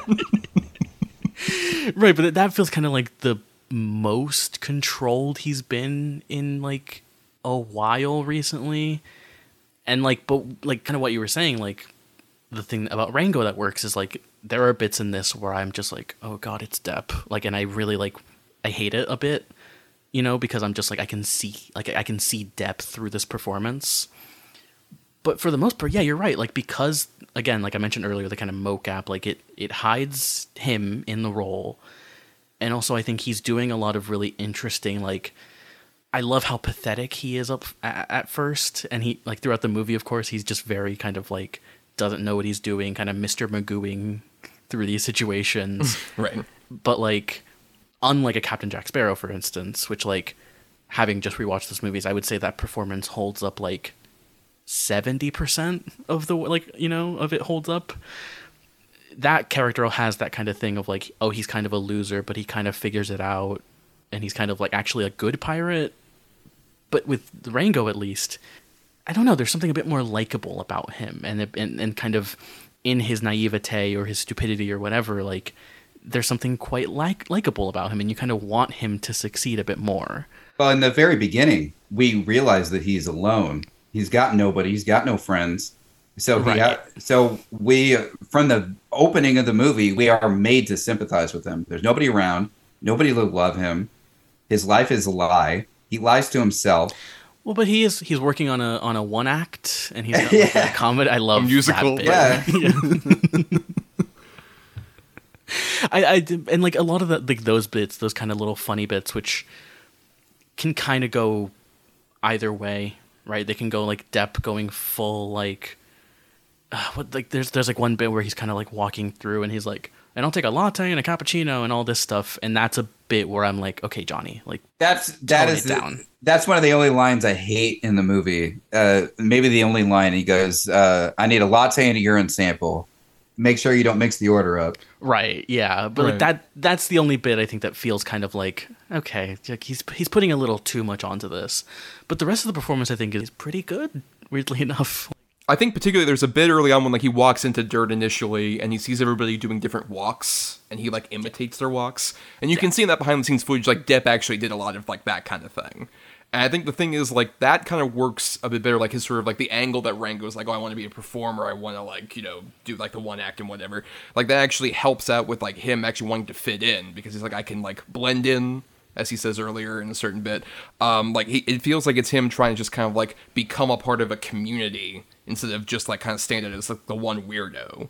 Like actually wants to be kind of like a guy who can be like a hero for these people, but at the same time like fits in as part of the community, which I think really helps out for you know stuff like later on. A bit that could be like so bad, like right before the Ride of the Valkyries, where like he comes in and is like, oh, we're like a troop of thespians, and like they do like a little Oh, right. for like a Harry Dean Stanton character. That could be like on paper like the most cringy Depp bullshit. But in practice like it actually really works out for like especially that everyone's in on it. Like that they're all trying to like kind of do like the play thing. It works out and it feels once again like he's just kind of like let's actually kind of like bring everybody together with this as opposed to look at me and my stupid shtick. Like this is also this is the same year as the fourth Pirates movie, where the shtick just gets fully like run into the ground on that. Yeah, Well, and again, it's set up in the very beginning in the opening scene, the theatrics. And then when he goes into that town, you could say that that is him putting on the performance of trying to fit in with the town. And then he has that kind of light bulb moment when he's in the bar, when he realizes I could be anybody I want. And he comes up with the character and goes back to telling the same type of story that he was doing at the beginning of the film. And, and it even sets up like the the bit earlier where we're kind of talking about the spirit of the West scene with the Clint Eastwood. Exactly. you know, right, where like his his guiding light is like the guy known for like the Western archetype. Um, which I just also love the detail of that, where like he's got the um, the metal detector that he's looking around for stuff, and then his like fake Oscar awards that are in the back of his fucking right. I His love golf cart. cart. I, I love that though. I think because it really does tie into kind of that performance angle of this, right? Because like, yeah, I love that kind of like almost like imposter syndrome, like reading on this movie where like he is he feels like a fraud and he like doesn't feel like he's actually a hero. And I love this kind of moment of of him meeting Clint Eastwood basically. Again kids love Clint Eastwood. All- the kids went out to see Sully in theaters um but like just that sequence him like having the Oscars in his golf cart is a very you know I, don't want to say subtle because you like it, it really shows it but like it's not like remarked upon. And yet it is this moment of reading this you know of like it's Clint Eastwood as the man with no name and it's kind of this rumination on Clint Eastwood and on like actors. The yeah the the archetype of it. They have the balls to just say that this is the spirit of the west and give you the idea that this is probably clint eastwood. And really you don't know what is going on in this scene. We don't know what has created the scene. We don't know if it's an acid trip. We don't know if it's actually happening. It is in like this weird like liminal like is he dead? Is it like, Yeah. an afterlife? Like it, it is Yeah. like this weird space i think. And, yeah. and it's it's never explained and it's never really talked about again. He he he does reference it later. He said he talks to somebody and says yeah i met the spirit of the west. But it, it's like they had such courage to be esoteric about that scene. It's far more subliminal. It is not condescending to its audience. This is thoroughly both for kids and for adults. It's it's just enough for a kid to understand it, but if a parent was around, they would see it and they would get the I- ideology and get the ennui and the uh, the existential crisis of the characters and uh, the idea of heroism and but it is more interesting when you don't explain any of that to the audience and you just let them take take that in. You know it sucks when your hand is getting held and we we live in an era where people really want to deconstruct the narrative and point out how smart they are and you know they want to have the the series saying where oh you know if this were a superhero movie i would fall on the ground like this oh hey look i fell on the ground like that ha ha ha Right. The Deadpoolification of cinema, right? Yeah. yeah exactly it's just like how far can we go with this we get it guys like we are watching the movie too there's only so long that it, you know it's kind of It- like someone pointed out recently that like kind of stand-up comedy is dead because we've talked about it all i mean what are we going to say like hey you know i was microwaving macaroni and cheese this morning ha ha ha ha you know I, don't, like I don't. Th- I don't think we've gotten to the true point. Like, what is the deal with airline food, though? Really, what is the deal with it? I mean, it is it is that weird thing where like I I feel like people think that they're you know so smart and they know all these tropes, and especially this movie, which is dealing a lot in like Western tropes, Western iconography and imagery and stuff like that.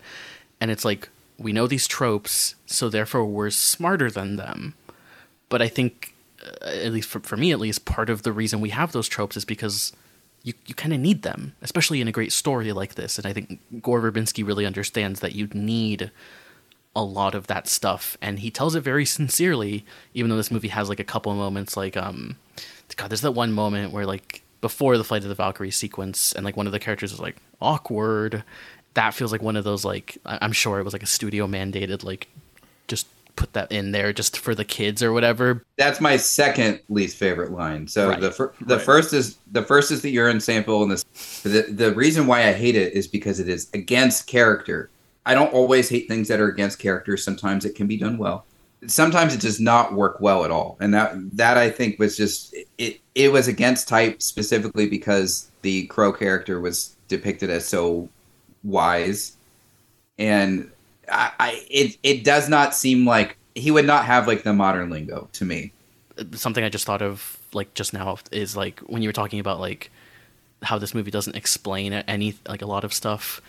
There's that like weird bit where they're like underground looking for the Harry Dean Stanton like crew, and there's like a giant eyeball in the background, Yes. and there and one of the characters is just like, "That's a big one," and that's it. That's all they say Yeah. about it, That's all you need. and it's all you need. Yeah, it is just like eh, a big monster in the underground. That's all you need. That's it. right. This is a it's a living breathing world. We don't need the answers. It's better that we don't have the answers. I don't need to see that whole creature. I don't want to see that whole creature. The eye is all I needed. That is good. That's that's visual storytelling for me. And, and even like sort of what we were talking about earlier, with like kind of like the breaking, you know, kind of the reality of the the closest we get to that is something we somehow haven't mentioned while we were talking about this the whole time. The mariachi owls who pop up Oh yeah. and are like kind of talking to the audience the whole time. The That at Greek same chorus. like right, our Greek chorus, right? They they have that kind of element to them, but at the same time, like those characters could in theory be like incredibly insufferable, but they add to like the texture that we were talking about earlier, just sort of like the the legend of the old west, this like story about who Rango is, and even when they kind of like have cheeky bits like the whole like oh and he will die later, and then at the very Yeah. end they have just the like oh you know he might die say in a household accident, which often accounts for like 46%. right. My favorite, like during the second kind of part they show up, and w- one of the ones to the right is like, "When is he gonna die?" And the other one's like, "Soon, soon." Soon. Like we'll get to that. We'll get to that. I- you almost forget about them at a certain point in the movie, and then but they come back at the end, and it it feel it's like, oh yeah, those guys they were they've been here the whole time, and it feels so like uh, cozy, and I, I just love their design and their outfits and everything. It, yeah, it's just they're they're so cool. So something of note is first off, I love Greek chorus characters. I'm glad you brought them up because I'm I had forgotten about them too. Uh, they're I love those guys. Uh, I come from a Latin family. Like my my mother is Hispanic, and uh, my father's side is all like German Irish. So I, I'm a very weird split. But I love I love seeing Latin stuff in con- contemporary cinema. And anytime that I see it, I, I just absolutely love it. I get a real kick out of it. But Great chorus characters in particular, I'm a big fan of. You have the mice in the movie Babe, which Yes. the, they they do all the title cards and everything like that throughout the throughout the the movie, and so they're considerably subdued. They uh they're they they have like much quicker screen time than the owls uh, doing this, and then you have like the slugs in Flushed Away, the Aardman animation film Of course, yeah.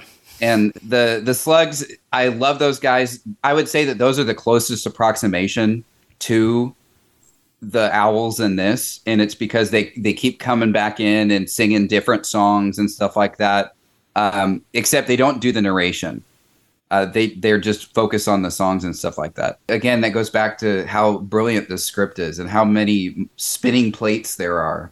And you know you forget all the elements and you forget that it's done very much like a, a three act play. I guess you would say it's like having the the type of plays that Rango himself is putting on at the beginning, middle, and end of the film.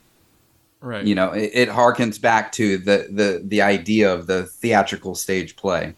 Which is why I would kind of actually equate them more to like uh, in Little Shop of Horrors, Crystal, Ronnette, and Chiffon, the Greek chorus girls. Yes. Where they like kind of come in and out of the movie and they don't like distract, but they actually they kind of transition from one story element to the next. Exactly, exactly. But you know, we've been talking about Rango for a while.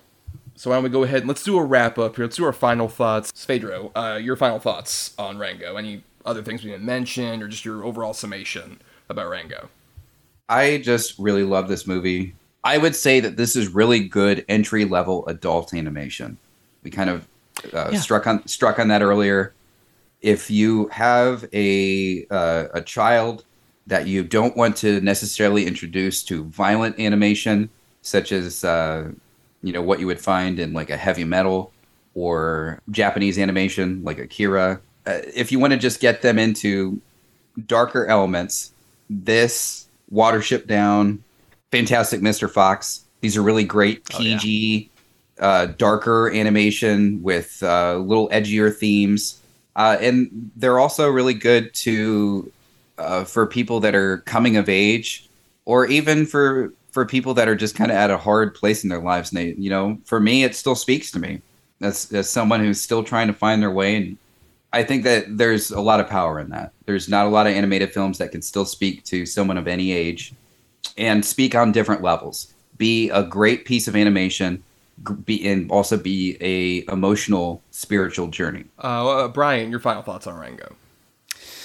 Oh yes. Um, I mean, this is a weird one for me though because like I like I I mentioned earlier, like I remember when this movie came out, and I was weirdly enough the perfect age for it, even though I never saw it because I I just had an aversion to westerns.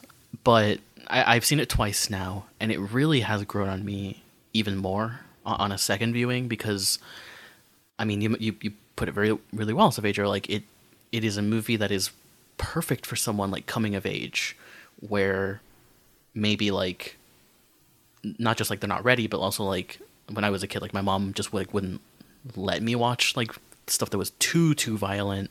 But this feels like kind of a really perfect middle ground of it is still an adventure movie with lots of like fun characters and there's really great bits and gags and jokes and stuff like that.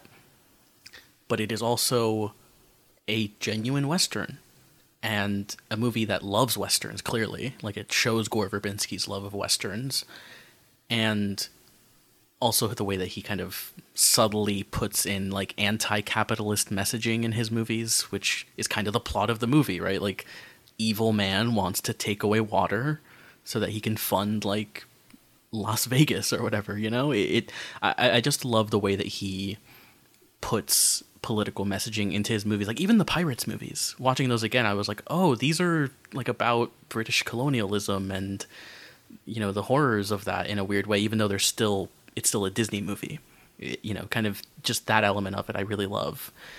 I love the animation. I think it's just still stunning to this day. Like it is one of these weird like this era of cgi animation where it's getting pretty good actually. Like a lot of those early 2000s ones which don't hold up but around this time's when we're getting like tangled and you're getting frozen a couple years later where like it feels like oh okay they've managed to make it look realistic but also still kind of retain that cartoonish elements. And even though this is kind of a different process because of the um what do they call it Em- emotion capture is that what the, the Right, that of- was the kind of like the press version of what they were calling it. Yeah, Right. process.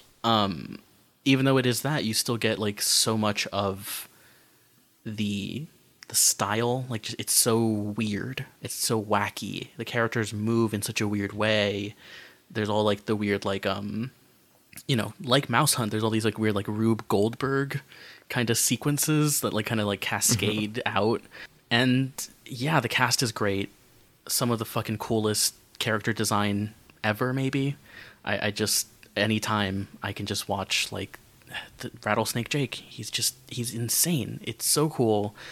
So many sections I love from this. I love that Flight of the Valkyries section, and yeah, it, it really is growing on me. And I, I really have just kind of gotten a new appreciation for Gore Verbinski as truly just like you mentioned earlier, like the kind of almost last of a breed of these kind of filmmakers who make films on a massive budget, like 100 million plus, and still kind of retain a lot of that creativity and imagination and interesting, like innovative qualities.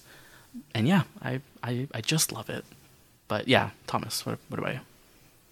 Uh, yeah, I agree with what both of you guys have said. I think it's it's a really unique and, as we mentioned, atypical sort of like big budget uh, kind of uh, uh, animated film that definitely feels like of a, a a different breed that just doesn't exist anymore. And it kind of weirdly ties into a lot of th- the thematics I think of this movie, where we we didn't talk a lot about sort of like the mayor and sort of his, the reveal of like how he's like this evil capitalist uh, you know, sort of person who's trying to like really destroy whatever this like old west town has. Like he's just says like, oh, it's all dying, it's gonna be gone, and using Rango basically as a pawn for like, yeah, sure, you can be like their hero, or whatever, to distract them basically, while I continue to like deplete their water supply and just try and you know become a businessman. Even like I love when he turns on Rattlesnake Jake. And it's just like, no, look, there's no need for gunslingers now. We're businessmen. And the Right. guy's just like, we got new hats.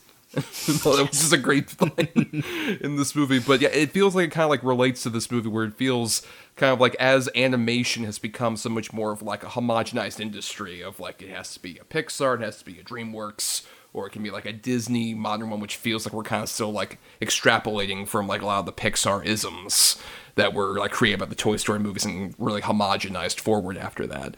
And I think it kind of fits for like Rango as a movie which feels truly just like this weird, odd experiment that could really only happen at this particular time with this particular kind of like directorial vision behind it, or even like you know the for all the problems with him, the Depp element of it, of just like let's actually just do this like weird cartoonish uh, kind of exploration of like what the the old west was and what that kind of like means in the modern context, but at the same time just have like these like incredibly uh, elaborate action sequences and also this existentialism we've been talking about about like what you sort of like your places in the universe and everything like that. It's such a unique, odd beast of a movie that um, you know I would hope that in like a modern context where now we've had like you know some of these animated franchises not really panning out as much like a lot of other big franchises i hope it kind of allows for an interesting new burst of like animation that kind of maybe feels more in this vein as opposed to like what we've been kind of getting recently I did just think of one more thing.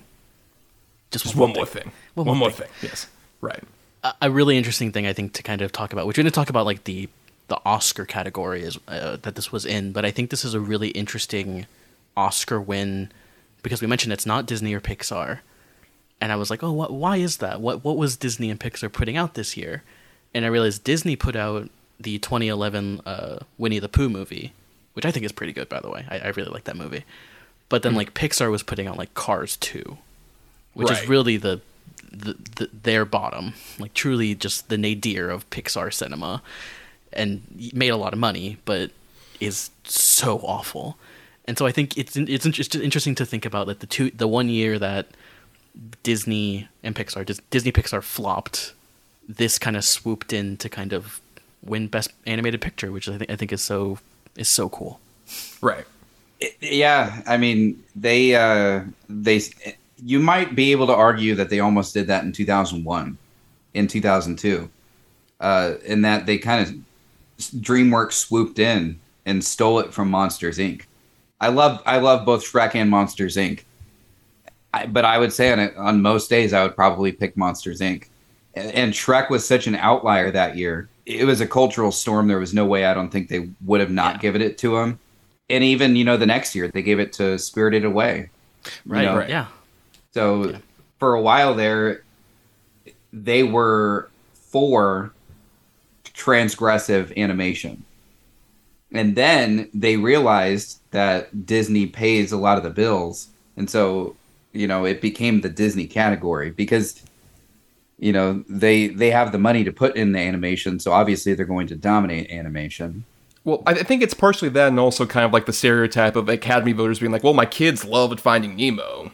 Yeah. it's like I haven't Finding Right. Nemo, and or, it's like, something I can sit through or whatever. Right. Uh, which- exactly. And it's also what they will see. They're not going to see the Miyazaki movie, you know, because the the contemplative two hour Miyazaki movie. They're not going to see that. Though these these types of premium animations, we don't get them anymore. Transgressive animations, and I mean, something that I'm working on right now, obviously adjacent to the documentary, is I'm trying to get Ralph Bakshi in my documentary and do an episode. I just signed on Charles Swenson and Picha, who uh, are two other X-rated animators. Everybody else is dead. We need adult animation. We need voices in adult animation. Uh, We need adult animation in particular that is not just fart jokes and smoking weed and saying and saying fuck and and you know being horny. You know, we need real adult animation, and, and unfortunately, in the mid two thousands, there it became just about dick and fart and fat. You know, all all the the terrible jokes that we could, you know, being anti PC. You know, it was the South Park effect and things like Drawn Together, and uh, we've kind of ruined that. We need to get back to films like Bakshi did, which are more adult in theme and are not afraid to tackle those themes in a non-condescending way. Which is especially interesting given even like that we should mention that like Rango won Best Animated Feature. It was nominated against like a couple more familiar ones like Kung Fu Panda 2 and Puss in Boots, the original Puss in Boots. But then also the French movie A Cat in Paris and then the Spanish movie uh, Chico and Rita, which is like such a fascinating like lineup that includes no Disney movies like we were mentioning earlier. And even like something like a Kung Fu Panda 2 is like very like experimental in its animation, very odd for what it's trying to do. And I think that's the thing that we're kind of missing is that like that kind of diversity in animation. And there's a quote actually that I have here in the notes from Verbinski who mentions some of the influences you're referring to, where he says, "quote uh, There are shackles with budgets and profit margins with animation. You want to compete with what they're doing at Pixar and DreamWorks. There's a price tag, which just in terms of achieving that quality level. What happened to the Ralph Bakshi's of the world? We're all sitting here talking about family entertainment. Does animation have to be family entertainment? I think at that cost, yes. There's the bullseye you have to hit. But when you miss it at a little bit and you do something interesting, the bullseye is going to move. Audiences want something new, they just can't articulate what. And I think, you know, like Orango feels like something different. It feels like something interesting that honestly, you know, I, I hope, like he mentioned, that we can kind of like now that Illumination can't just put out Migration and make it a massive hit or whatever, like that we can actually have just like interesting things that like come out of it. Uh, Like I hope, you know, like Rango can kind of, you know, hopefully we can go back to like you were mentioning something more experimental, something more interesting that isn't talking down to kids like Rango isn't. Rango feels like family entertainment in the best kind of way where it's like it appeals to like any member of a family where it's like you can have kids like have like fun with some of these jokes, and an adult have fun with those jokes, even an older person have fun with like some of the references in the western genre and stuff like that. It feels like we're we're kind of missing that from modern animation, and hopefully, you know, we can get something similar to Rango in the future. Uh, but let's go ahead and uh, wrap up on Rango, and let's go ahead and do our regular segment between the lines.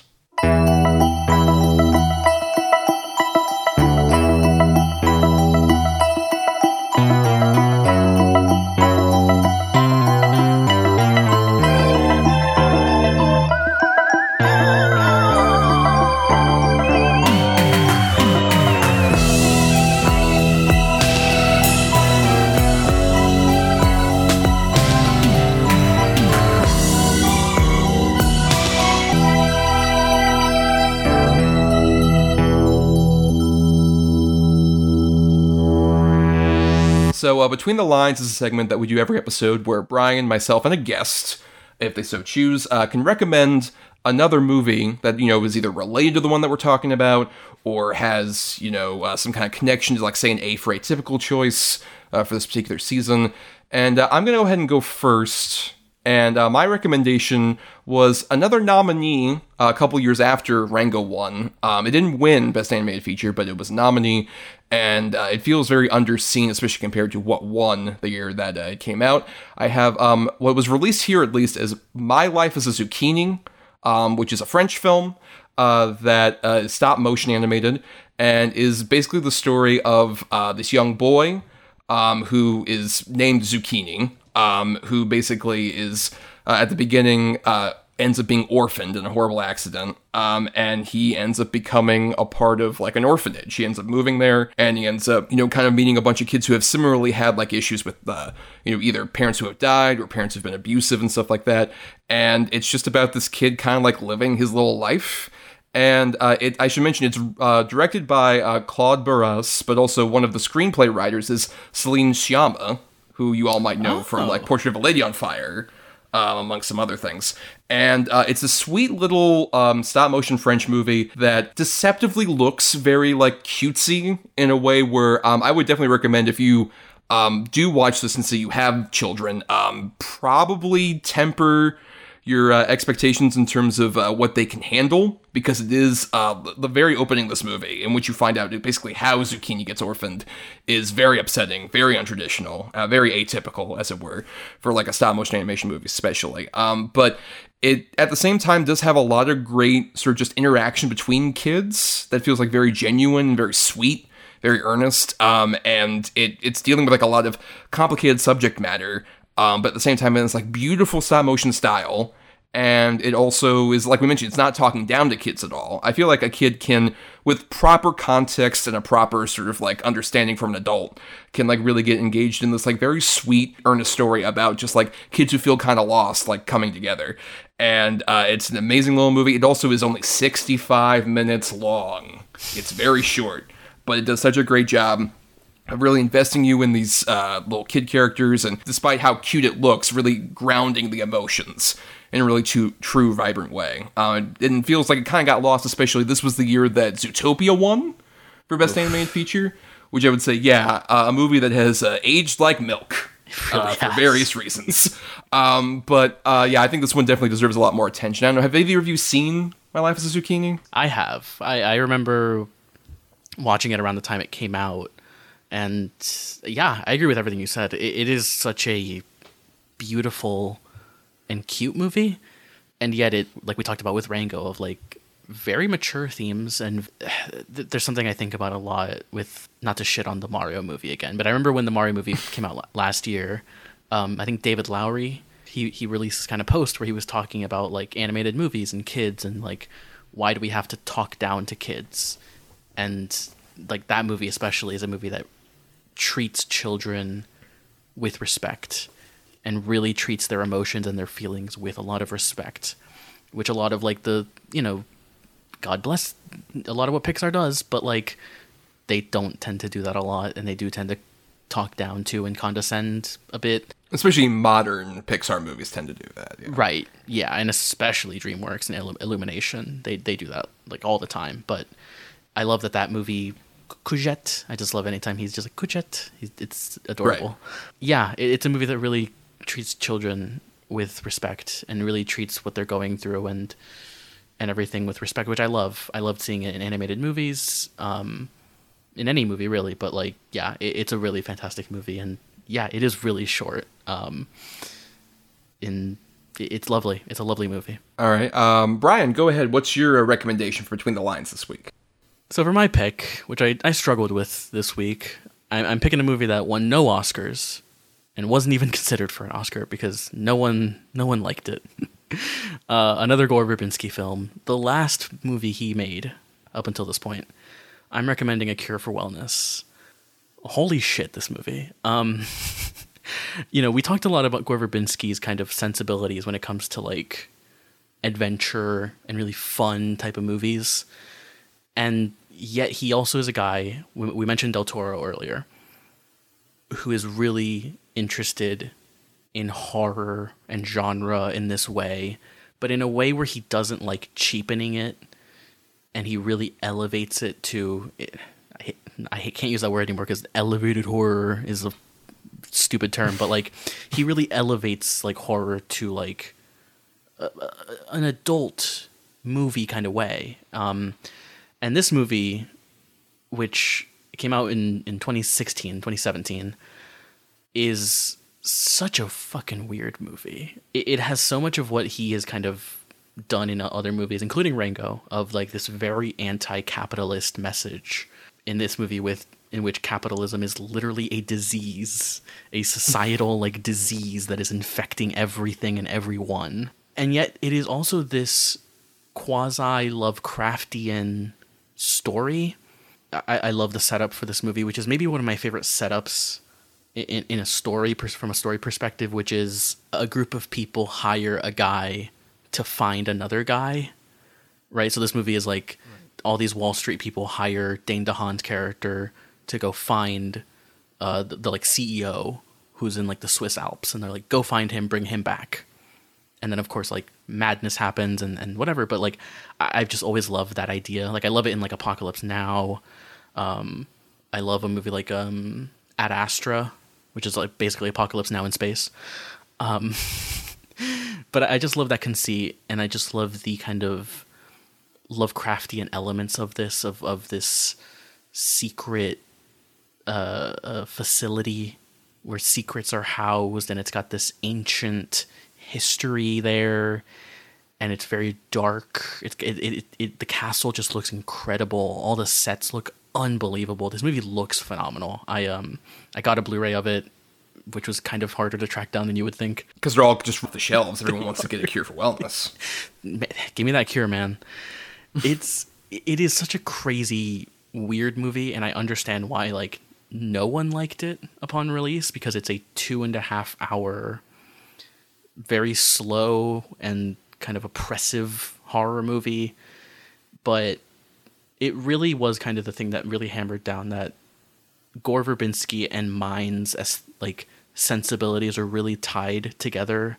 I just love the way that like I, I talked about how I love his slapstick, you know, kind of goofiness, but I love the way that he handles like this these darker elements, the way he's shooting them with just these really incredibly expressive angles and c- cinematography choices. Um, But would you argue that that is his one for me? Like he did a bunch that uh, he did a, an entire career of one for them, so he could do that film. it certainly feels that way because because looking at Gore Verbinski's career, there's like before this he makes the Lone Ranger, which is a massive bomb, and then like in between that is of course um, he was also tied to direct The Secret Life of Walter Mitty, the like Ben Stiller movie before I guess Right. he took over and, and decided to direct it, and then of course there was the Bioshock movie, which he was like really attached to. He wanted to do all kinds of crazy, insane sounding like practical sets and I feel like he carried a lot of that over to this movie. And it, it certainly feels like a real passion project. It, it, it almost feels like he has nothing to lose making this movie at times. Like it's so bold in in so many ways, and so not looking to please like a shareholder or make money or anything. Which is of course why this like it's his last movie. He hasn't made a movie since. It it, it did not do well. I don't know. It, it, it also is one of these movies that has gained kind of a, a, small cult following, I think, because he wanted to make a Bioshock game. I, I'm pretty sure Gore is a gamer. You can just feel a lot of that in this movie, I think. Like, just a lot of the way that he's telling the story. It feels very, like, like, like I, need to know if Gore Verbinski has played Bloodborne because I feel a lot of those elements in this movie, and I love a lot of those elements. And I love this movie. I think it's great. Yeah, A Cure for Wellness. It, it, it's a divisive movie. I watched this actually around the time it was released, actually with you, Bryan, back when we initially knew each other. Um, and uh, we were at a screening where it was very clear everyone fucking loathed it entirely. Just it was, it, and I remember having mixed thoughts on it at the time, and then I rewatched it earlier today, honestly, as part of like prep for the show. And I like it a lot more than I did previously. I still have some issues. I only think the two and a half hour runtime is necessary. I think you can cut a fair amount of stuff, make it like a solid two hour movie. And also, I'm not a big fan of the score, particularly that like that one child theme that like keeps Oh, constantly sure, sure, sure. repeating throughout the whole movie necessarily. But um, I think it's a better vehicle for DeHaan than some of the because Oh, that was around yeah. the time he was trying to they were trying to inject him into stuff like um, Valerian and stuff like that, which feels all- like it doesn't quite work for him. I would say in terms of like being a leading man in that kind of movie. Versus this feels like it works perfectly. Where like he's a sniveling kind of asshole who slowly realizes like, oh wait, my entire existence is meaningless, and like all the stuff that unravels about that. And this is also this is the first time I saw Mia Goth in anything. Right, She was just yeah. like in right from the start, just like what a peculiar actress. Right, In like so many ways. Um, and also Jason Isaacs is very good. I would say it's He's one of the really better good. recent uses of him. Yeah. Um, sort of like a main villain role and stuff like that. I think it, it's a much better movie than I think people gave it credit for at the time. I would definitely say that it deserves a lot more attention. Definitely does, doesn't deserve to be like his last movie as of yet necessarily. Definitely, No. you know, kind of we've, we've referenced say like Spike Jonze making another movie, Gore. Gore, make another movie. please. There's a few gets- things. there's a few things he's attached to. One of which I think is like the most interesting thing, which is this thing called Sand Kings, which is a um, Right. like a George R. R. Martin script or a story, um, which sounds interesting. Which go for it. I, I would love for him to make something else. One, one of those things in like a lot of like development turnaround, which has happened with a lot of things. Like he was one of many people attached to that Gambit movie that never happened. Oh man, not the game movie, right? yeah. one of many people got handed that hot potato and then threw it to like Doug Liman, I guess. I don't know after that. Or whoever, uh, but yeah, Cure for Wellness is pretty solid. I definitely recommend if you maybe didn't even like it the last time you saw it. If you did somehow, we're one of the few people who saw it in theaters uh, back in like 2017. I would say give another shot. But Saveydro, what is your recommendation? Well, after those recommendations, I'm going to feel kind of bad because I am unfortunately recommending a Johnny Depp film, uh, and it's because there are there are multiple ties. The reason why I'm recommending this is because this is not a traditional Johnny Depp film, as we had stated previously. Obviously, the shtick of Depp ran dry in the mid 2010s, and uh, he has not recovered from that ever since. If you want to see Johnny Depp when he was not a fuck up and he was he was still at a very interesting provocative time in his career in 1995 he was in a, a very interesting film and in my opinion maybe his best work uh, is in uh, 1995's Dead Man. It's been described as an acid western. It's directed by Jim Jarmusch. So if you are familiar with the Jarmusch aesthetic, uh, which is very diffi- difficult to explain if you have not seen his, his his style of films, Yeah. but it is uh, it's shot entirely in monochrome. The cinematographer is Robby Müller, who's the same. He worked with Wim Wenders on a lot of different films. You have definitely seen his work on To Live and Die in L.A., Down by Law, Lars von Trier's Breaking the Waves, Ghost Dog, Way of the Samurai, Repo Man, Paris, Texas. The guy's got a lot of great credits behind him, so the mu- the movie looks fantastic. The score is done by Neil Young, uh, so it has this really trailing, otherworldly. It's all guitars. It's Yeah, all, just- like Yes. It, it has a very trippy feel to it. It has a, a couple of different ties to Rango. So not only does it have Johnny Depp, it also has Alfred Molina. Yes. yeah. Oh right. Another tie is that it is the final film of Robert Mitchum, uh, and Rango is the final voice role and in one of the final roles of Ned Beatty. So it has it kind of has that tie of old school actors. This is one of their final roles. It also has Lance Henriksen, Crispin Glover, Michael Wincott, John Hurt, Iggy Pop, Gabriel Byrne, uh, Billy Bob Thornton. So it's an incredible cast. It is not traditional. Something great that this film does is it has a very uh, non-stereotypical Native American perspective. Uh, it has there's entire sections that are in Cree and Blackfoot that are not translated at all for Americans, and they are specifically put into the film to be inside jokes for the Cree and the Blackfoot people. That's incredible.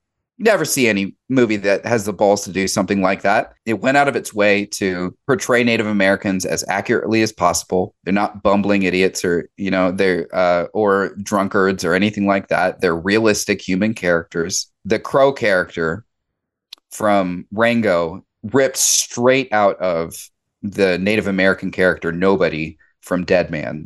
Uh, but I think overall it, it holds up very well. And if you are wanting something similar in uh, vein to to Rango, that is also a western, uh, and also has a stacked cast, and also is very trippy, trippy visually, and uh, is not af- afraid of being about something else, uh, then I think you would enjoy it. Yeah, I I love this movie. It's one of my favorite Jarmusch movies, I think, um, and it's really grown on me as I've seen it like multiple times. Maybe one of the best scores in any movie, in my opinion. Like I, I just lo- I love a, a, a all guitar score, but particularly just Neil Young's guitar. It just it sounds so like it, I don't know. He's doing something to that guitar, and it's it's it's like it's otherworldly in a way. Like just I don't know. Uh, there's something about it that I think is so gorgeous and yet like menacing and ethereal almost, even though it is like just electric guitar. I- don't have I don't I don't want to tell the full thing, but there's this really great story that Jarmusch tells about doing the the score for it, where he like basically filled a microphone, a room with microphones, and Neil Young was in it. And they kind of had like Jim Jarmusch was kind of like, oh, I don't know if this is gonna work because like blah blah blah blah blah, and Neil Young like overheard them and was like, I got it, it's fine. And then Jarmusch kind of tells us like he ends the story by going like, never never doubt Neil Young. He's he's too smart for everybody. Never never doubt him. Um, yeah, I, I love this movie. I think it's great. It is so truly trippy and in, in, that kind of spiritual way though and like it, it feels so otherworldly so weird in that jarmusch way but also like in that jarmusch way of there are hangout elements of it and yet there are like weird just mad crazy bits in it um, which is the, what he does so well um, and i think it also is a great Depp performance. It really is like if you want to see when he he really had the juice, like this is a really great example. This and Ed Understated. Wood. Yeah, it, it's very it's a very understated performance. He's not doing like a ton. Yeah, and like you said, the cast is in, is incredible. Like I, I love Jared Harris and uh, Gabriel Byrne as well being in it as well. I love both of them. But yeah, um, Thomas, have you seen this movie? I just saw this movie a couple days ago because Pedro told me he was recommending this. So I'm like, you know, I finally need to see this because for a while, Dead Man was just kind of like my sort of poster child for like when I was like younger, just like this is an art movie. Like that I heard from so many people, just like this is a, a really great little art movie. But I hadn't seen it for so long, and I decided, you know, it's on Criterion Channel. As of I think still when we're releasing this, it'll be on Criterion Channel. Yeah, so I decided to finally watch it, and um, yeah, it's a great movie. I think, especially like I agree with you, it's a very understated Depp performance. But just to shout out uh, the the guy who plays nobody, Gary Farmer, who's a great First Nations actor, who's been in like a bunch of different things, but is incredible in this particular movie. He does such a great job, especially like his whole backstory and the tragedy of that how he comes from like two different like his uh, parents from two different tribes and then he was basically like kidnapped over to britain where he was treated as just like um, you know, as a spectacle, essentially, and then he kind of like learning from those ways and then coming back only to be abandoned by his people and all this other stuff. So being nobody, it feels like such a tragic, like really earnest, like performance that bounces off of Depp pretty well. And like you mentioned, all the other great people in that amazing cast. Like it's a great final performance from Mitchum. John Hurt shows up and he's really great for his little bit. Um, yeah, and the, the whole scene where it's like it's Iggy Pop, Jared Harris, and Billy Bob Thornton. Just such a weird trio So for the two of them to run into. It's so wild, and I, I also love the way it looks. Particularly any of the scenes in those uh, in like the woods, where it's those stark like white trees yeah that are just like it looks gorgeous, like truly like an incredibly well rendered movie. I I haven't seen a lot of Jarmusch. I want to catch up more. I mean, I would still say my favorite is still uh, Ghost Dog, uh, but this is like not far from it by any degree. It's definitely one I would recommend to people. Even if you kind of have that aversion to Depp, it is, I agree, one of the better examples of him trying to shed that like 21 Jump Street kind of like boyish good looks thing and doing it with like an actual interesting kind of like art movie as opposed to, you know, doing a funny voice and a goofy accent. But yeah, let's go ahead and repeat our titles like we usually do uh, for Between the Lines in case you want to add them to your watch lists on Letterboxd and whatnot. Um, my recommendation was the 2016 Academy Award nominated animated film, My Life as a Zucchini or My Life as a Courgette, if you want to go with the French title. Uh, yes, and I had Gore Verbinski's 2017 film A Cure for Wellness.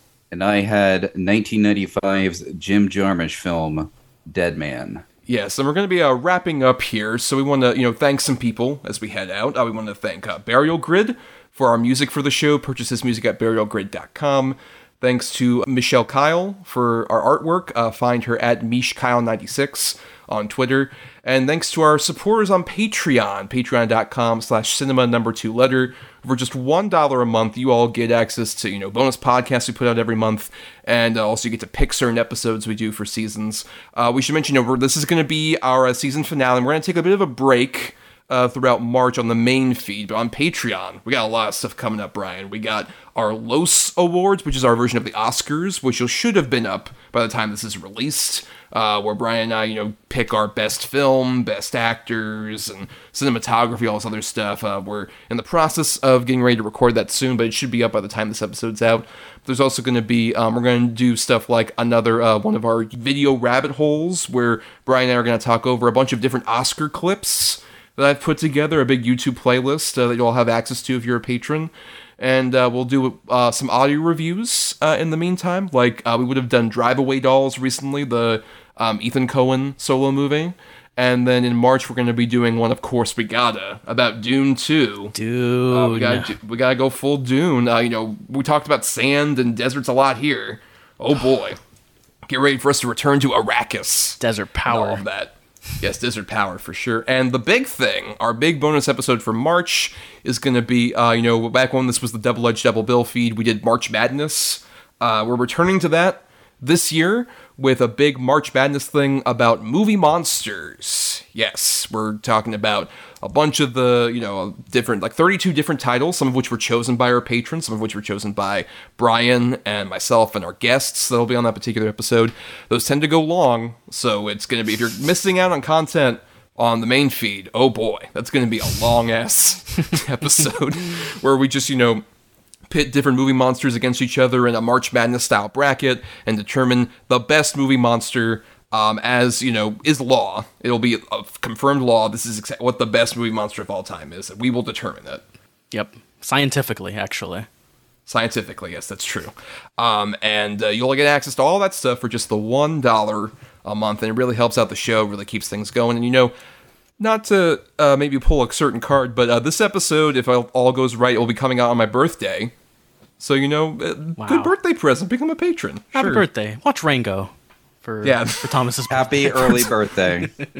well, uh, we're recording this a bit earlier, yes, but uh, yeah. So for just like I said, the one dollar get access to all that stuff. But we have one more person to thank, and that's our guest, Saveydro. Thank you so much for being a guest. thank you. Really appreciate it so much. Go ahead and plug yourself. Where can people find you on the internet?